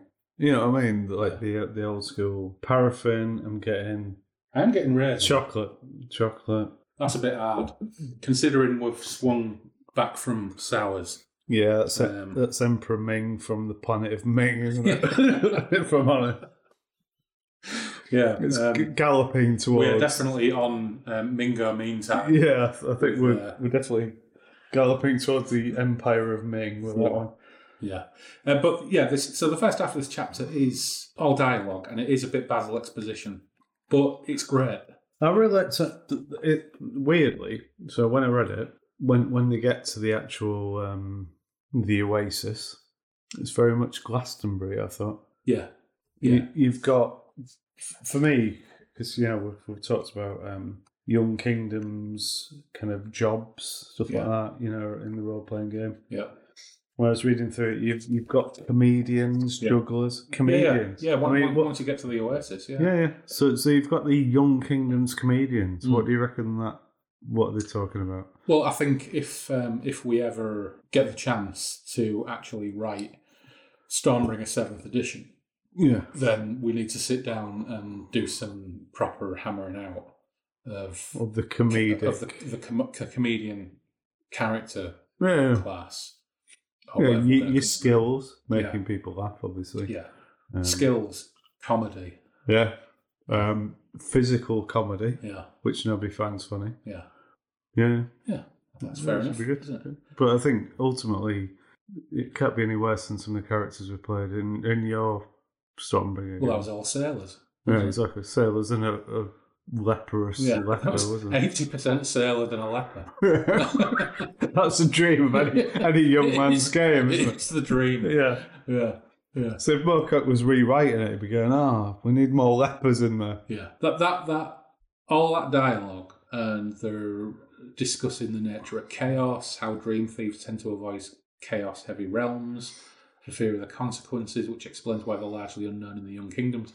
You get lots of decent rationalisation of why they've never kind of appeared in any of the other novels that he's written over the previous thirty odd years. Yeah. even though this is only chronologically the second Elric novel, and why they never appear again until. Yeah. But uh, uh, they were just hiding. weren't yeah, just hiding. They're all in Barnsley. But I really like it. I think it's it's some of the most textured development of a part of the Young Kingdoms we've ever got in an Elric tale. Hmm. And I think the, the whole of this first book of the Fortress of the Pearl, that's true of. It really feels like a.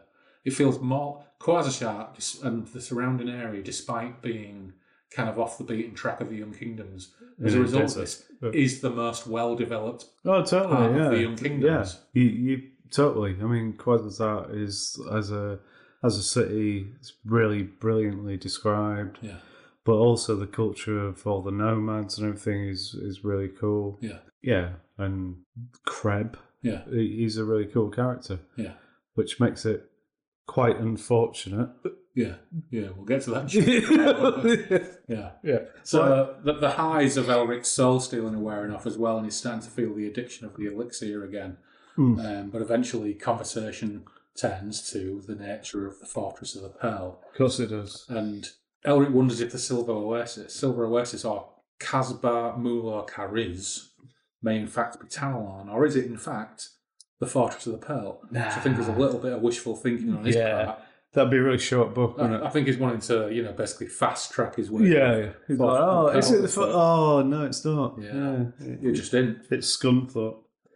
Krebs says it's not Tanelorn, for Tanelorn is eternal. The Casbah Mula Kariz must be maintained through constant vigilance.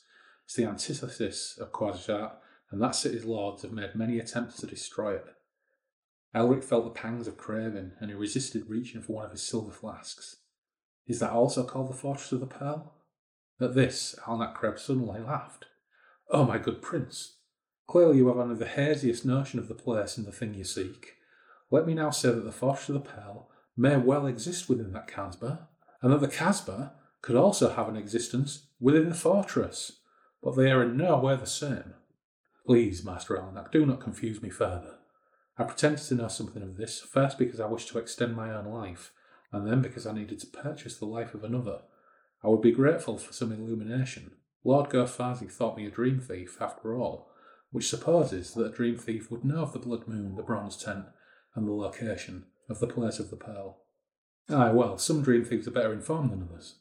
And if a dream thief is required for this task, Prince, if, as you've told me, Quarzhasaat's sorcerer adventures cannot achieve it, then I would guess the Fortress of the Pearl is more than mere stones and mortar.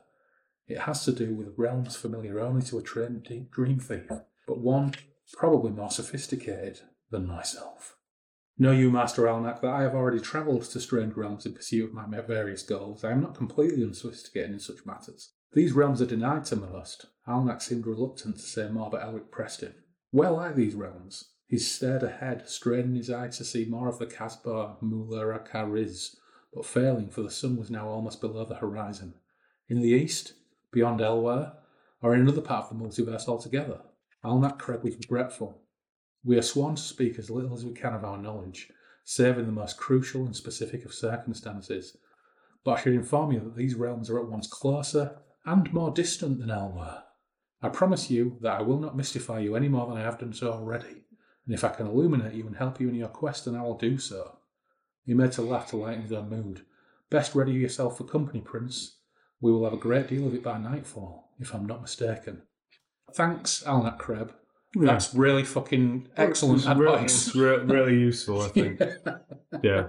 Uh, che- Cheers for that. yeah, And then on- once they get there, they stumble on um, a funeral, don't they? yeah. And don't know what- you, the description that you referenced earlier on of the Oasis, of the Silver Hmm. Oasis, it's it's it's kind of vivid. It's lived in. It's got comedians. Yeah, It's got all that good shit. But yeah, you're right. They turn up and there's some kind of spooky, unusual funeral going on with an empty coffin. Yeah, yeah. And it turns out that it's a pre-funeral It is a pre-funeral for someone Yeah. who uh, who they have uh, very little respect for. Who could it be? Well, after getting into the music and, and getting emotionally involved in the whole scenario, they find that this is actually uh, a, a pre-funeral, It is. and they meet Raik Na Seem, who seems like a straight enough dude, and he tells Elric and Kreb that the funeral was for the man yet to die that commissioned a bunch of Quasasati sorcerer adventurers, those buggers, to kidnap his daughter, who was kind of a mystical seeress. She is a thing. mystical, a mystical girl. Yeah, Yeah. in an attempt to find the place of the pearl. And they killed all these sorcerer adventurers, but his daughter is now in a mystical slumber, and they're keeping her in their safe place of meditation. Well, it's only the bronze bloody tent, isn't it? Oh no, is Yeah, it? yeah. Hmm, surely not. Yeah. So when we draw our map of the scenario, which is basically box, one line to next box, Yeah. one line to next Yeah. box, the bronze tent. But then we have the the two paths. Which path are you going to go? So it's the Baradi clan, isn't it? Yes. So, so The, Right. the Bauradine. R- yeah, Baradine and Rayak Nassim, it's his daughter, um, and we find out that um, the pre-funeral is for uh, some wrong'un, Yeah. and it's it's not only Lord Gho, is it? Oh, Oh, is it? of course it's Lord. Go. Ah, what a that bloody it is. Because he's the one who commissioned the Sorcerer Adventurers So we, we found earlier on that he'd, he'd sent numerous people in the past to try and find the place of the pearl. Yeah. And uh, on this occasion, he sent them to kidnap Viradian, the Hmm. daughter of Ray's. Fuck's sake. Right. Nassim. That fella. Yep. it's only him. Yeah, it's only that guy, Ray Nassim. And uh, yeah, it, it all went a bit badly, and one of them cast a spell, and they killed him before they could reverse it. So now Varadim is in a slumber. A sorcerer's slumber. Sorcerous slumber. Where have we heard that before? Yeah, and we're, oh, of course. Yeah, Yyrkoon kept Cymoril in a Yeah, yeah. slumber. What's they? that all about? She's only a, a, a very young girl. And do you reckon that's what might have spurred Elric to do it? I think so. Yeah, I think there's definitely definitely an element of that. So he needs to go to the bronze tent where they're keeping her. There's again some very very very nice prose. It says when this was done, the meal. Says when this was done, the old man called for the fleet, sturdy mounts for which the Baradim were famous. And the three of them rode away from the Silver Flower Oasis, which bustled with every kind of activity, where comedians, jugglers, and snake charmers Exactly. were already performing their skills All the classics. and storytellers had gathered groups of children whose parents had sent them there while they were about their business, and they rode towards the ragged pillars seen faintly on the morning horizon. These mountains had been eroded by the winds of the Sighing Desert until they did indeed resemble huge columns of ragged red stone, as if they should have supported the roof of the sky itself. Elric had thought at first that he could observe the ruins of some ancient city, but Alnac Kreb had told him the truth. There are indeed many ruins in these parts farms, small villages, whole towns which the desert sometimes reveals, all engulfed by the sand summoned by the foolish wizards of Quarzhasaat. Many built here, even if the sands came, in the belief that they would disperse after a while. Forlorn dreams, I fear, like so many of the things built by men. Raik Na Seem continued to lead them across the desert, though he used no map or compass. Apparently he knew the way by habit and instinct alone. They stopped once at a spot where a tiny growth of cacti had been all but covered by the sand, and here Raik Na Seem took his long knife and sliced the plants close to their roots, peeling them swiftly and handing the juicy parts to his friends.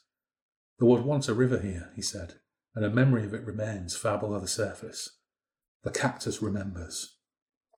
I like Yeah, and then you've got the kind of um just talking about the um the ragged pillars. It's like it's the nearest thing we have to a temple. And there we debate with our inner selves. It's is also the nearest thing we have to our religions of the West. Hmm. And it is there we keep our holy girl, the symbol of all our ideals, the vessel of our race's wisdom. Yeah. Alnac was surprised. You keep her here always? Rake Nemesis shook his head almost amused. Don't know why she sleeps in this unnatural slumber, my friend. As you know, before this, she was a normal little child, a joy to all who met her. Perhaps with your help, she will be that child again. So it's not just like they keep her in a box and go, oh, it's a holy child to be nice. It's Yeah. just a kid. Yeah. Which is pretty cool, wasn't Yeah, it? yeah. Yeah. Elric's definitely got that sense of connection now with Alnac Kreb. And Ryan, Ryan Nassim, and he's engaged. He's digging it, He's he? very much engaged. Yeah.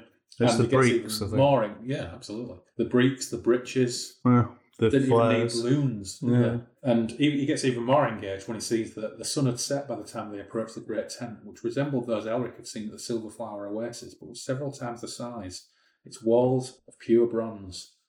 Now the moon made its appearance in the sky almost directly overhead. It seemed that the sun's rays reached for it even as they began to sink beneath the horizon, touching it with their colour, for it glowed with a richness Elric had never seen in Melniboné or the lands of the Young Kingdoms. He gasped in surprise, realizing the specific nature of the prophecy. A blood moon had risen over the bronze tent. Ugh. Here he would find the path to the fortress of the Pearl. No. Though it meant that his lone life might now be saved, the Prince of Melniboné discovered that he was only disturbed by this revelation. Why though? Why is it disturbed? I don't know. Why would you? Because he's, he's, he's a mangy twat, probably. Yeah. Yeah. Luckily, chapter five, Dream Thief Pledge. Oh, God. the pledge. We're slacking off here. Oh, sweet Jeebus and all the baby angels. Yeah. Fortunately, the one we've got lined up for chapter five, or be a match for chapter five, although I got two bottles, one each, I think we should just share this one bottle Yeah. And then drink something nice. and then drink something nice because I think we'll have earned it. yeah. Right. I'm gonna go for a, A Wazza. a John Toshak.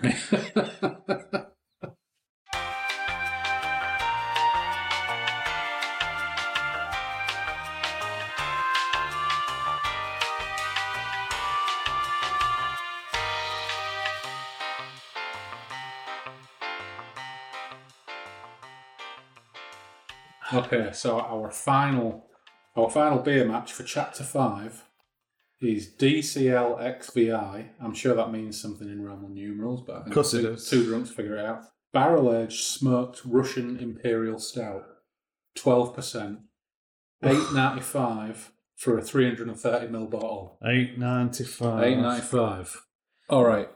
So before we get into what is actually quite quite a sad chapter, actually, It is a very sad. which I got quite emotional about at one With the point. tears. Not quite, but I did get quite. Elric gets quite emotional about some. He something. does, yeah. He does. Bless him. And the fate of Alnac Kreb. Because I'm a long time Moorcock fan and I've always bought into the Eternal Champion thing and the companion thing, Of course you are. that little line before he passes, um, I thought it was quite beautiful. But anyway, Yeah, we need to earn that emotional we do, yeah. by drinking this terror. It smells very much uh, Doesn't smell much. dog food. Old ashtrays. Oh, yeah, that's a good one. Yeah. Leather jackets. Yeah. It smells like an old John Player special ashtray.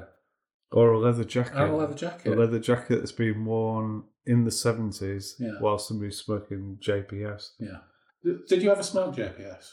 No, but our drummer, Dean, smoked JPS. Yeah. He was the only person I've ever seen. I had one brief flirtation with JPS Yeah.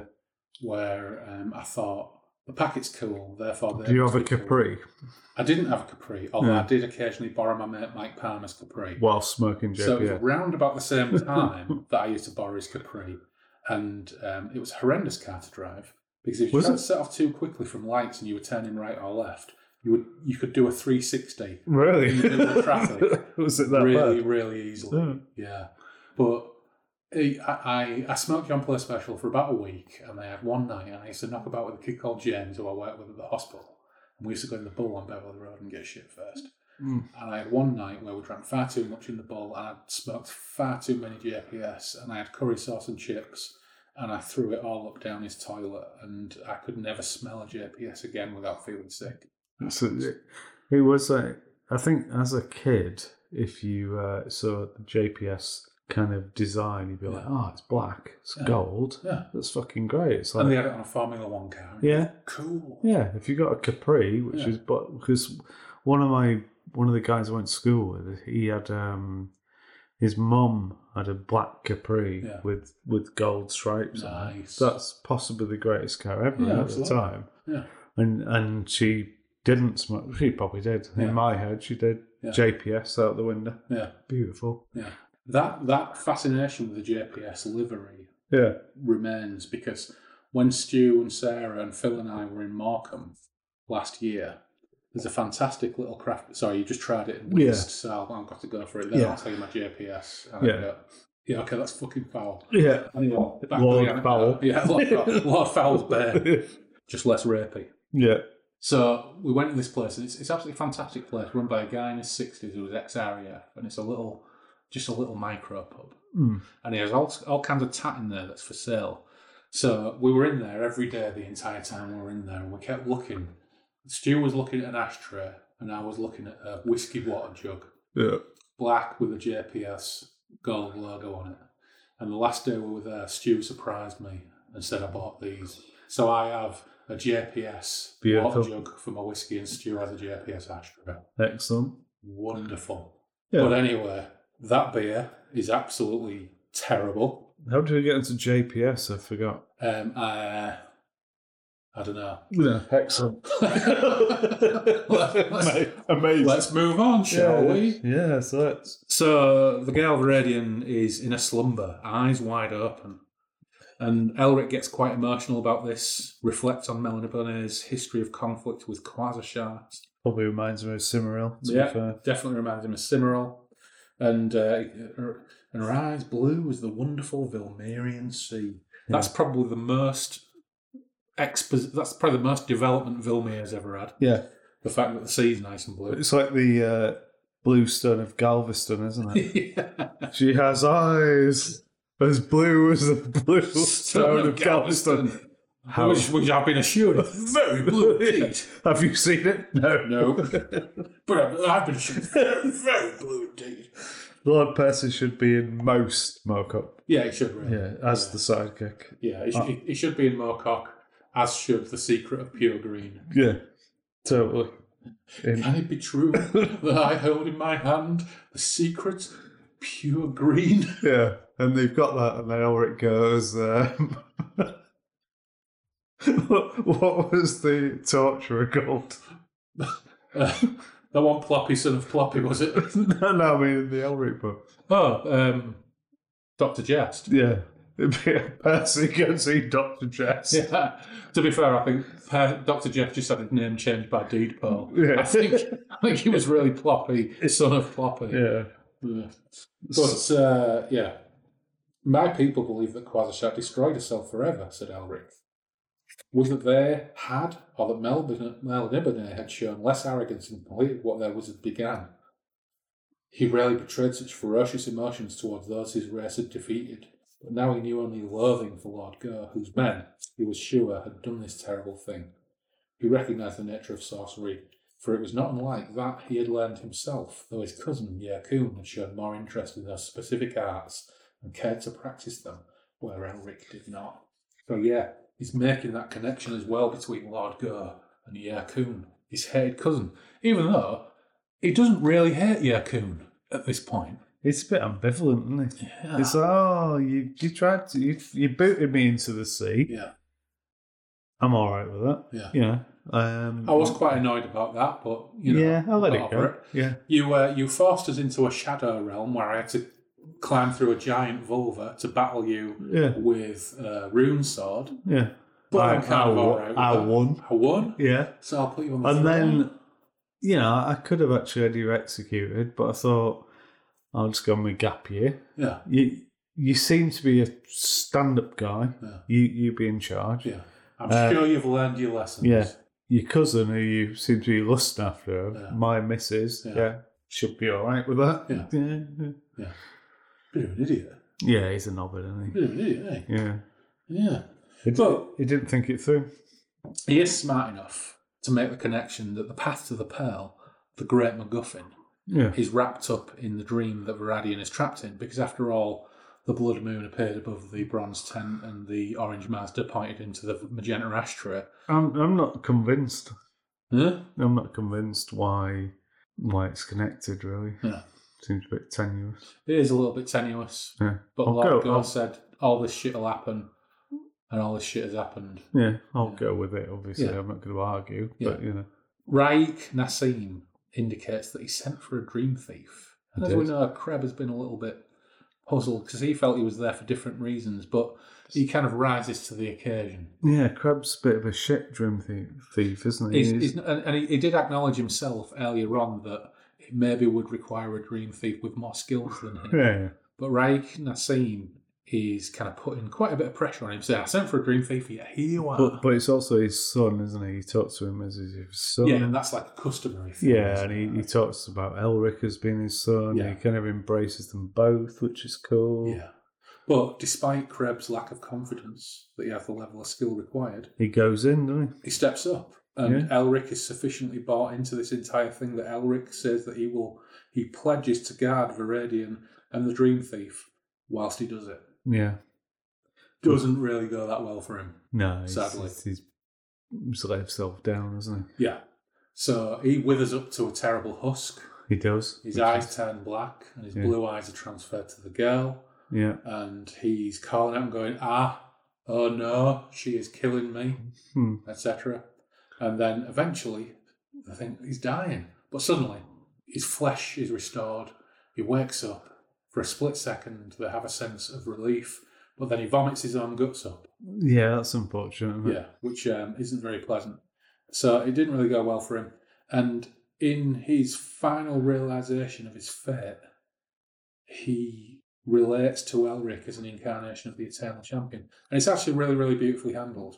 Hmm. And he says something along the lines of, Alas, I am not fated, Sir Champion, to be your companion on this occasion. Yeah. And he dies. In many ways, it's Moorcock kind of eating his own tail. Hmm. Moorcock is like the, the worm Ouroboros in Arthur yeah. that he, he constantly revolves around and eats his own tail, but it really, really works if you're a fan of the material. Yeah, you're too right. I think and he would have been a really good kind of companion if you th- think Yeah. about like Elric's companions. Rose is is obviously really cool in the next book. Yeah. Uh, but then, who do we get? Well, so I'm, I'm in the midst of my emotional reaction, Yeah, and after his after his passed, a woman enters the bronze tent and announces herself. yeah. Well, it was a young woman, but she was not of the Baradine. She entered the tent slowly, and there were tears in her eyes as she stared down at Alnac Krebs' ruined body. I am too late then. Her musical voice was full of the most intense sorrow. She reached a hand to her face. You should not have attempted such a task. They told me at the Silverflower Oasis that you would come here. Why could you have not waited a little longer, just a day more? It was with great effort that she controlled her grief, and Elric felt a sudden obscure kinship with her. She took another step towards the body. She was an inch or so shorter than Elric, with a heart-shaped face framed by thick brown hair. Slender and well muscled, she wore a padded jerkin, slashed to show its red silk lining. She had soft velvet breeches, embroidered felt riding boots, and over this an almost transparent cotton dust coat pushed back from her shoulders. At her belt was a sword, while cradled above her left shoulder was a hooked staff of gold and ebony, a more elaborate version of the one which lay on the carpet behind Alnac's corpse. I taught him all he knew of this craft, she said, but it was not enough for this. How could he ever have thought that it would be? He could never have achieved such a goal. He had not the character for it. She turned away, brushing her face. When she looked back, her tears had gone, and she stared directly back into Elric's eyes. I am Oone, she said. She bowed briefly to Raik Na Seem. I am the dream thief you sent for. What a twist! Oh my god! It's Oh only Oone. God. End of book one. Yeah. And of course, we should probably point out that as as Moorcock continues to eat his own tail, Oone, Una person. Hmm. Mm. And also in later books, the mother of. Oh. Ooh. Yeah, of course. Um, many, many, many books down the line, we have the Dream Thief's daughter, Yes, we do. Uh, uh, the, the Moonbeam Roads trilogy. That's end of book one. It is. What are our takeaways from book one of The Fortress of the Pearl? I liked it a lot. I didn't like the let's lob a random monster in. Yeah. No need for it. The prose is is enough to carry it through. Yeah. I think the the dream thief stuff adds a bit of mythology to the Young Kingdoms Yeah. stuff. Yeah, I think the introduction of the Dream Thief concept is is really elegant, and using Kreb uh, as like a doomed companion is quite impactful and ties it into that kind of broader. I just think that's a bit sad because I think he, he, he was a he, he would have been a good companion. He would. and especially when you read on, you know, he would have been a better one than some of the other people in there. I think, well, well obviously, Moorcock when he was writing it was like, yeah, it's a shit dream thief. Is Oone, yeah, who's gonna rock it. my, my main takeaways are that, despite our misgivings about how he's characterised, I like Lord Gho as a great villain he's a massive twat. Yeah, Moorcock's style in this is less headlong and energetic, but it is it's better, I think. rich and Yeah. absorbing. Okay, notwithstanding your reservations about you know the the monster stuff in chapter three, I quite like that. Yeah. You know, ties it into you know Elric's stories basically being it's still at its heart pulp adventure. Yeah, but I think it, I think it's more it's a it's a more modern take on fantasy. It is, Definitely. it is, but I, I still appreciate the fact that there's nothing like a good ruckus in my fantasy. The- I do dig a bit of ruckus. Yeah, I get that. I just think it, there's, there's so much ruckus. You get just, just all of the um, It's only one chapter out of five. yeah, just just the whole cult thing was a bit. Do we need it? Oh, I, I liked it. I thought it was funny. It was quite Mervyn Peake, all that stuff. Yeah. Well, the, the, probably Quarzhasaat was a lot Mervyn Peake esque, Mm. wasn't it? With Yeah. the I just, I just really love the concept of these different sects who are all inbred, um, who are all related to each other, so therefore can't actually fight each other. So all they can really do is manoeuvre. yeah, And when they're actually presented with a checkmate, which is someone just being really violent, their entire approach falls to pieces. yeah, and you, you've also got the fact that they're just ultimately useless because they're the the commanding nothing. Yeah. yeah. It's just like a, the purpose of nothing, where you've just got I'm in charge Yeah. of of all of this. Yeah. What the curtains? Exactly. you know what I mean? It's, it's that. curtains. Well, so it was stupid to build it on a swamp. Get sung, yeah. built it again. Yeah. Yeah, that kind of stuff, isn't it? It's, Quas is that is just is just that. Well, you know what? I think the main takeaway though is I was not expecting to enjoy this because of my memories of it, but actually I really enjoyed it, and I took a lot away from it. Gone into book two. Yeah. I'm saying nothing, but Okay. I'm wearing my um, slightly cynical hat on, if you Yeah. will. You know, your uh, The cynical hat of Pat Ferry. yeah, the the Stetson of Pat Ferry, the, the disappointing fez of Pat Ferry, that kind of thing. Yeah, I- Well, I'm wearing the optimistic loon riches of of Jeff. Quarzhasaat. no, I, I, to be honest, it, it's what I remember it because I remember for for me, the beginning was ace, Yeah. the end was ace, Yeah. the middle was a bit, Yeah. but Well, it looks like we're just going to have to earn that ending, yeah, doesn't it, by going through the pain yeah. of book two. But you know what? We might we might find something wonderful we could. embedded in there. My hopes are high so far. Is this the one that has the off moo in it? Not that I know so far. Right. That might be Revenge of the Rose. I can't remember. Oh, they'll come back. It's the equivalent of our multiverse games where somebody goes through a gate and goes, "Hooray, we're in the." Yeah, which ironically, when I took over your game and you all went through a cave and went, hey, I said, oh, look, it's the off moo. And this is why I was thinking, is this the one with the off moo in? Is that where I got that nonsense from? No, I don't think it was. What was the one with um, Mrs. House in it? I think Mrs. House is in the Moonbeam Road Street. Yeah, it probably is. Yeah, so I think in in my head it might have been Revenge of the Rose. Revenge of the Rose had the um, yeah. Yeah. We'll You know go what? through it. I, I think the Imperial Barrel Aged Smoked Russian Stout at 12% might have defeated us. Yeah, it might have kicked our teeth in. Yeah. So at this point, the best thing to do is say thank you, Loz, for joining me and Derry and Toms to do terrible beer matching with chapters one to five I think it of would be rude not the. Fortress of the Pearl, and we will reconvene at a future point to look at book two, wearing our best breeches, Yeah, velvet breeches, velvet breeches or breeks. or breeks. Well, we can decide at the time. Yeah, Cheers, either Loz. way, they're going to be velvet. Yeah. Yeah, cool.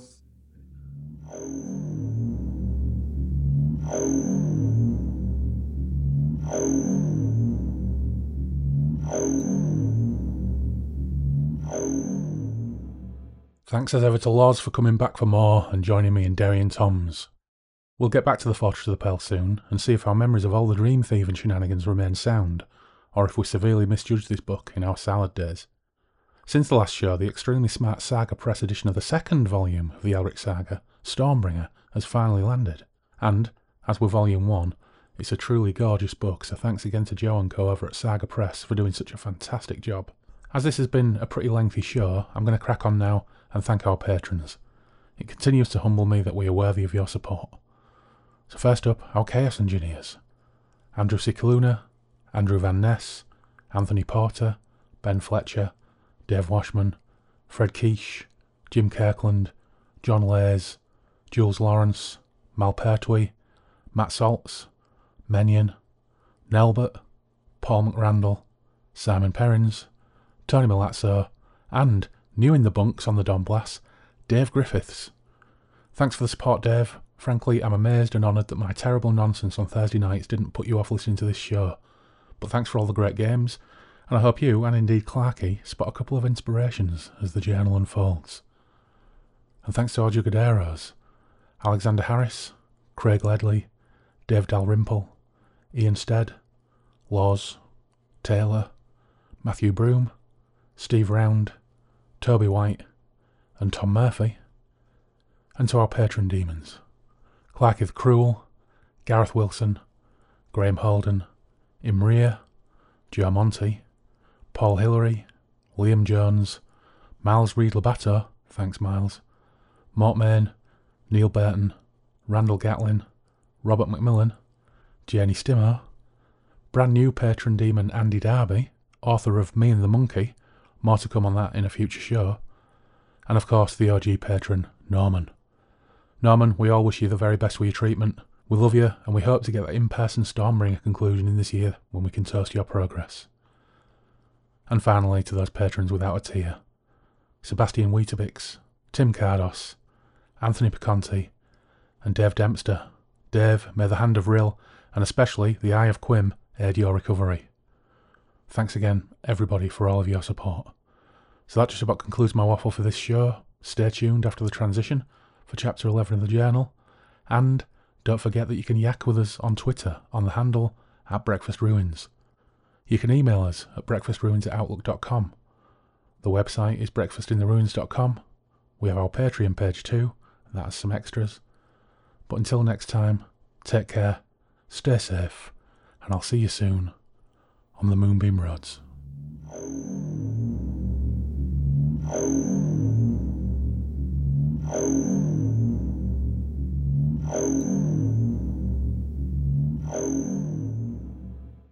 The Journal of Gerard Arthur Connolly, Chapter 11 Indomitable. Waking only fleetingly to occasionally eat more of the musty pastries that Brainer appeared to restock whenever I exhausted them, and to drink tangy water from a flask, I slept for three or four days while my ankle recuperated. I dreamed constantly, vividly, the emotions and racket feelings associated with the baffling scenarios persisting in my waking mind. They were recurring and thematic.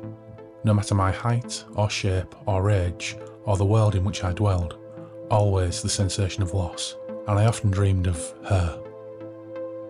Old, unconcluded love is like an ache. It oppressed me for many years. Whenever I trod the hallway to the Coltishall Social and saw her picture amongst the gallery of the lost, I would limit myself, quite deliberately, to only a glance. But even that merest of reminders of her features, which would not fade from my memory as such but just lose definition, made a pressure build behind my eyes and forehead that would persist until at least the third or fourth Benedictine. That maudlin sense of disappointment and deprivation felt like those times when our occasional meets failed for one reason or another, and I would stand on wet cobbles outside a restaurant and almost cry with frustration. Our final tryst before she disembarked for the ongoing Maghreb policing action was at the Shaftesbury Hotel in Morecambe. We dined early before drinking with abandon at the Tivoli bar. A local skiffle group, fronted by a suave West Indian called Maurice, pumped crackling energy into the gaps between the cumuli of hanging smoke and ensured that the frisson of violence that always accompanied the patrons remained an undercurrent, at least until the proprietor's half-hearted call for last orders later in the night. We danced with vigour. I was elated. Even through a thick issue nylons, her supple calves inflamed my passions and empowered me in the face of hungry, covetous, dog-like stares emanating from a group of Haitian garrison squaddies. As we whirled through the hanging smoke of a hundred cheap imported Petras, we laughed breathlessly. That was the last time I'd danced. The following morning, I walked down the promenade towards the towering mooring mast at Heysham. We spoke little. Her vessel, the Hood class air cruiser Indomitable, hung imperiously over the coastline ahead, and supply trucks rumbled by carrying supplies, munitions, and chattering crew snatches of songs and laughter leaving fading trails of optimism and camaraderie as the only fleeting evidence of their passage. Velocipedes rattled by, riders ringing their bells furiously to part the pedestrians along the prom. I tried to tell her something, but I didn't have the words. She sensed it and gently gripped my arm. Don't walk me to the gates. It will feel final somehow. I'll see you for a Negroni in May. She smiled slightly, turned, and walked briskly away, joining the now ubiquitous flood of uniforms and workers headed to the Heysham moorings. I'd never taken to Negronis, having harboured a strong dislike for bitter Italian aperitifs for much longer than I'd known her, and this had rankled in a way that feels petty, even now, but I couldn't shake the black dog of dismay. With 36 hours of leave remaining before I took the trains back to Norwich, I lost myself in the familiar Morecambe fug of cheap spirits, high tar cigarettes, and the obscure treasures of the Warren like old pier bookshop. By the time I boarded my first train, the old melancholia had returned with Elan, and not even a breakfast mug of tonic wine in the dining car could mark it. On that day, TMAS Indomitable and her escorts were ambushed and downed, lost with all hands by a flotilla under the command of the Canadian airship Collective Grief Nebula. The independent states' rather ostentatious naming conventions for their warcraft had been established by the designer Banks, the traitorous Scottish aeronautical engineer. I learned of the disaster from the evening edition of the Doncaster Bugle whilst laying over during a blackout later the same day. I spent the night on a waiting room bench, wrapped in my gabardine mac. A kindly station master had handed out mitten warmers, small tin cases with an ember from his firing case within.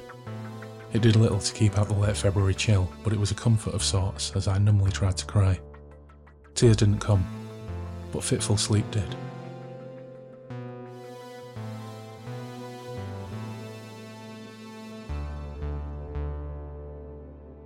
On that night, I dreamed that I was an aging stand up comic with a pathetically dated shtick, desperately trying to survive a surprisingly violent variety club scene. I fled to the sun only for the world to end. Weird, but not the weirdest I'd had. Reflecting in subsequent years on my myriad failures, I have long since accepted that I was not entirely the wrong match for her, but rather, she was waiting for something better. It was those feelings, the associated almost but not quite tears that often accompanied them, that weighed upon me when I woke on the fourth day. Enough was enough, and my muscles were stiff with inactivity. I shook myself awake and forced the unwelcome emotions back into the tight black ball of bile around my diaphragm where they belonged and reached for my boots. Brainer entered the small chamber. You're awake? Good. We have tarried here overlong. She took a deep swig from an ornate flask I'd hitherto not seen and sat with a huff on the stool by the brazier before pulling out a small pipe and packing it from an intricately decorated leather pouch.